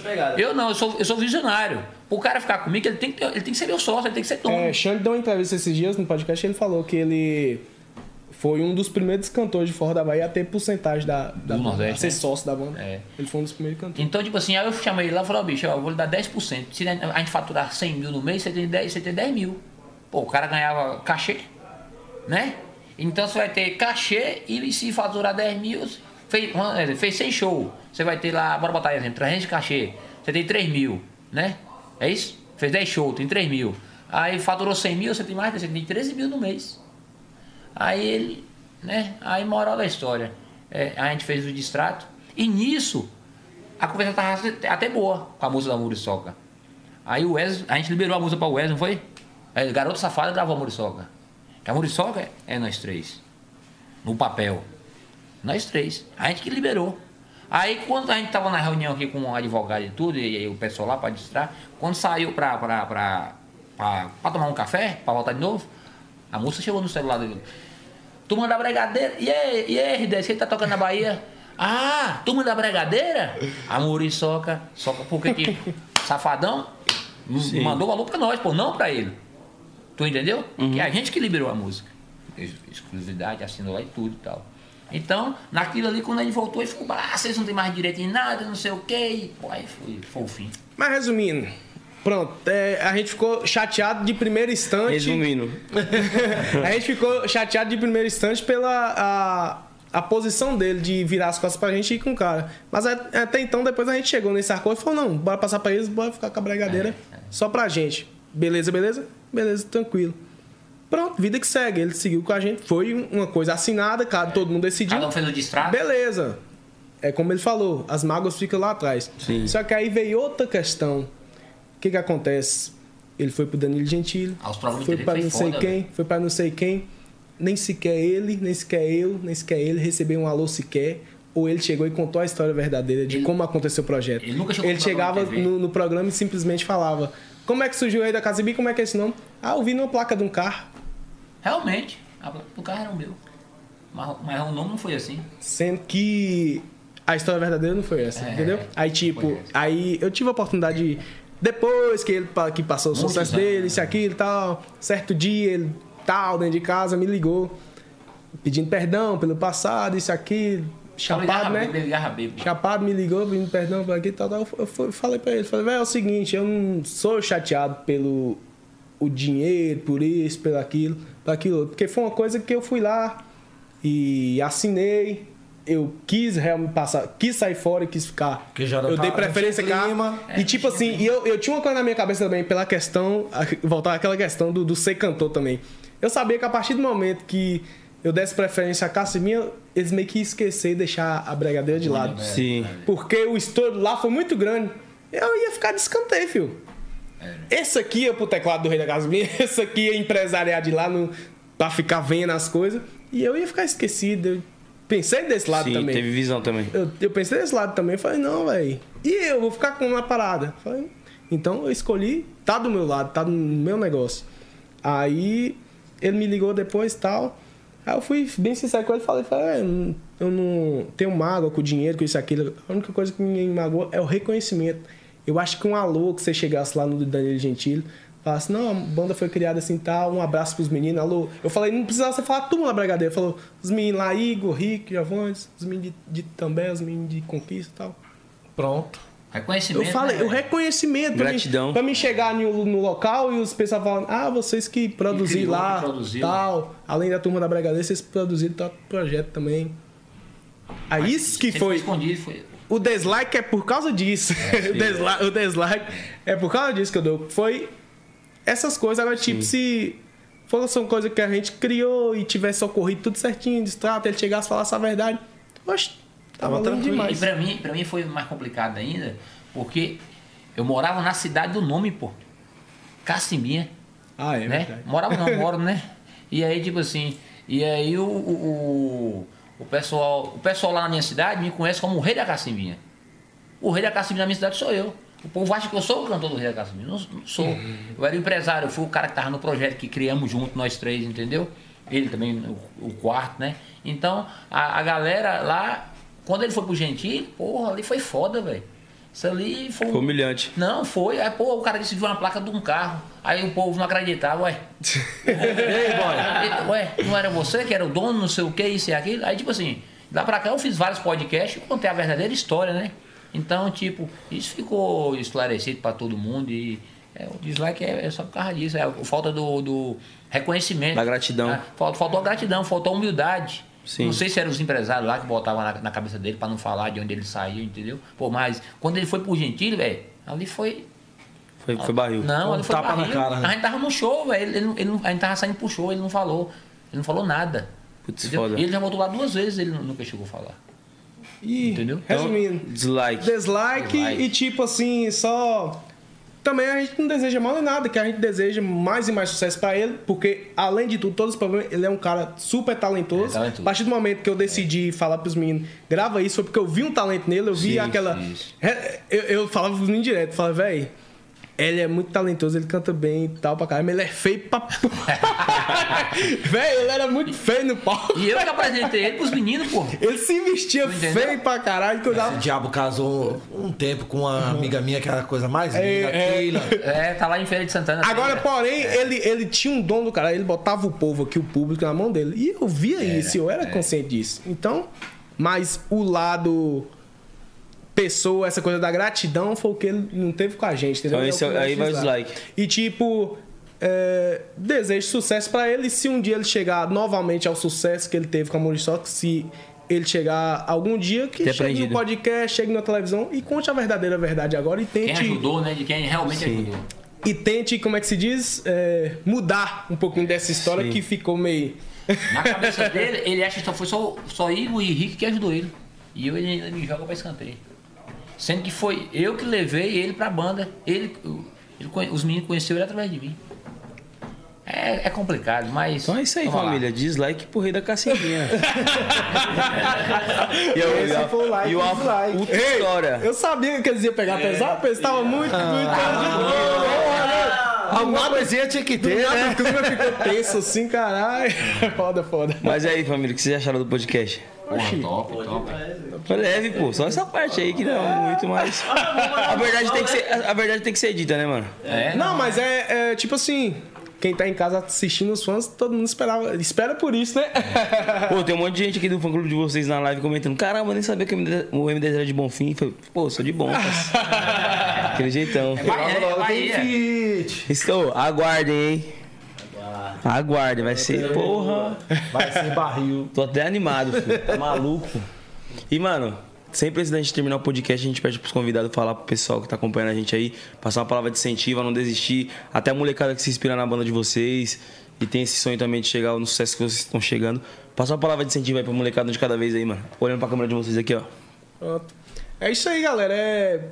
Como todo mundo viu aí, é não desistir, né? A gente passou por essa fase ruim da pandemia, já passou por várias coisas de desanimadoras, teve o probleminha que a gente acabou de falar, que era uma coisa que a gente poderia se desanimar, não. Mas a gente sempre teve essa persistência e acreditando sempre no talento da gente.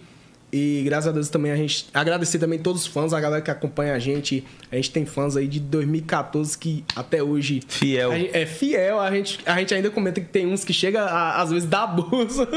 Mas é bom demais saber que tem isso, sabe?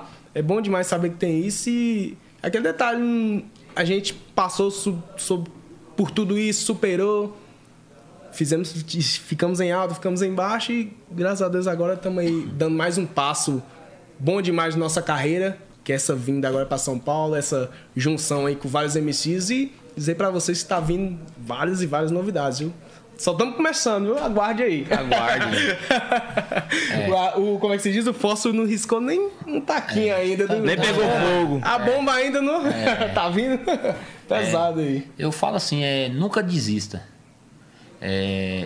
Você tem que confiar em você mesmo.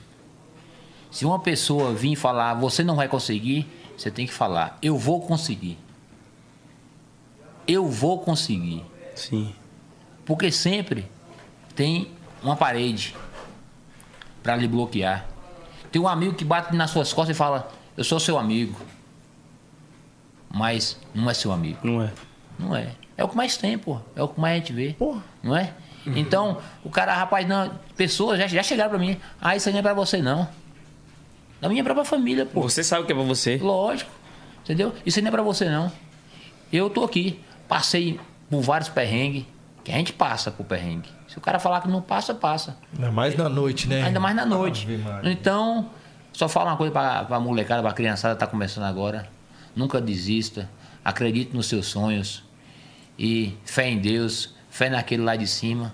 E vamos que vamos. É isso, gente. Aí,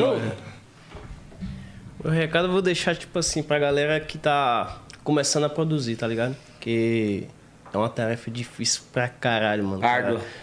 O cara passar ali noites e noites estudando pra chegar num nível assim que ele fala, porra, agora tá legal, na qualidade que eu queria, mano. E tipo assim, se você tá fazendo sua produção, mano, não desista. Refaça ela tudo de novo. Você até chegar no nível que você fala, pô, agora vai vingar a parada, mano. Acredita na parada. Porque o trabalho é árduo, mas a vitória vem, mano. Foda demais, você é louco, família. Aula. Quem acertou 3 hits. Nacional. Você é louco, mano. E é tudo verdade que vocês falaram, mano. Mano. Você tem que ser o primeiro a acreditar em você, porque se você não acreditar, quem vai, né, mano? E tipo assim, pô, você quando você acha que você não tem o talento, tá ligado? Pra parar de você fazer assim, porra, será que vai, mano? O esforço vence talento. É, pô, e isso é que eu penso, entendeu? Eu vejo assim muitos caras assim, que acham que não vai. Desiste rápido. E eu vejo muito cara talentoso que é preguiçoso. Isso, é preguiçoso, o cara que entende pra caralho da noção ali, do tal, mas quando vai pra. Não chega. Isso e outros mesmo. Que não tem tanta essa... Mas é comprometido e esforçado e vale. Isso. Com certeza. Cara, agradecer a presença de vocês. Porra, daqui a pouco tamo junto de novo, com certeza. Ah, vamos nessa. Dá uma embrasada, né? Obrigadão. Daqui a pouquinho, no aniversário da mulher. Então, mano, satisfação, portas abertas, sempre quiser voltar. E esse feat aí, mano, eu vou cobrar, hein? Vai rolar. Eu vou cobrar, hein? Vamos fazer. Pensando na canetada aí. Vamos fazer um pipoco, um bagulho foda. Tamo junto. Pode aguardar, família. Edinho, satisfação. É isso, mais uma vez, obrigado. Amanhã tamo de volta, família. Obrigado. Edinho, tamo junto. Nesse mesmo horário, nesse mesmo canal, não somos os Chaves, mas somos 011 Podcast. É sobre isso. Valeu, gente. Valeu. Resenha e papo reto. Valeu.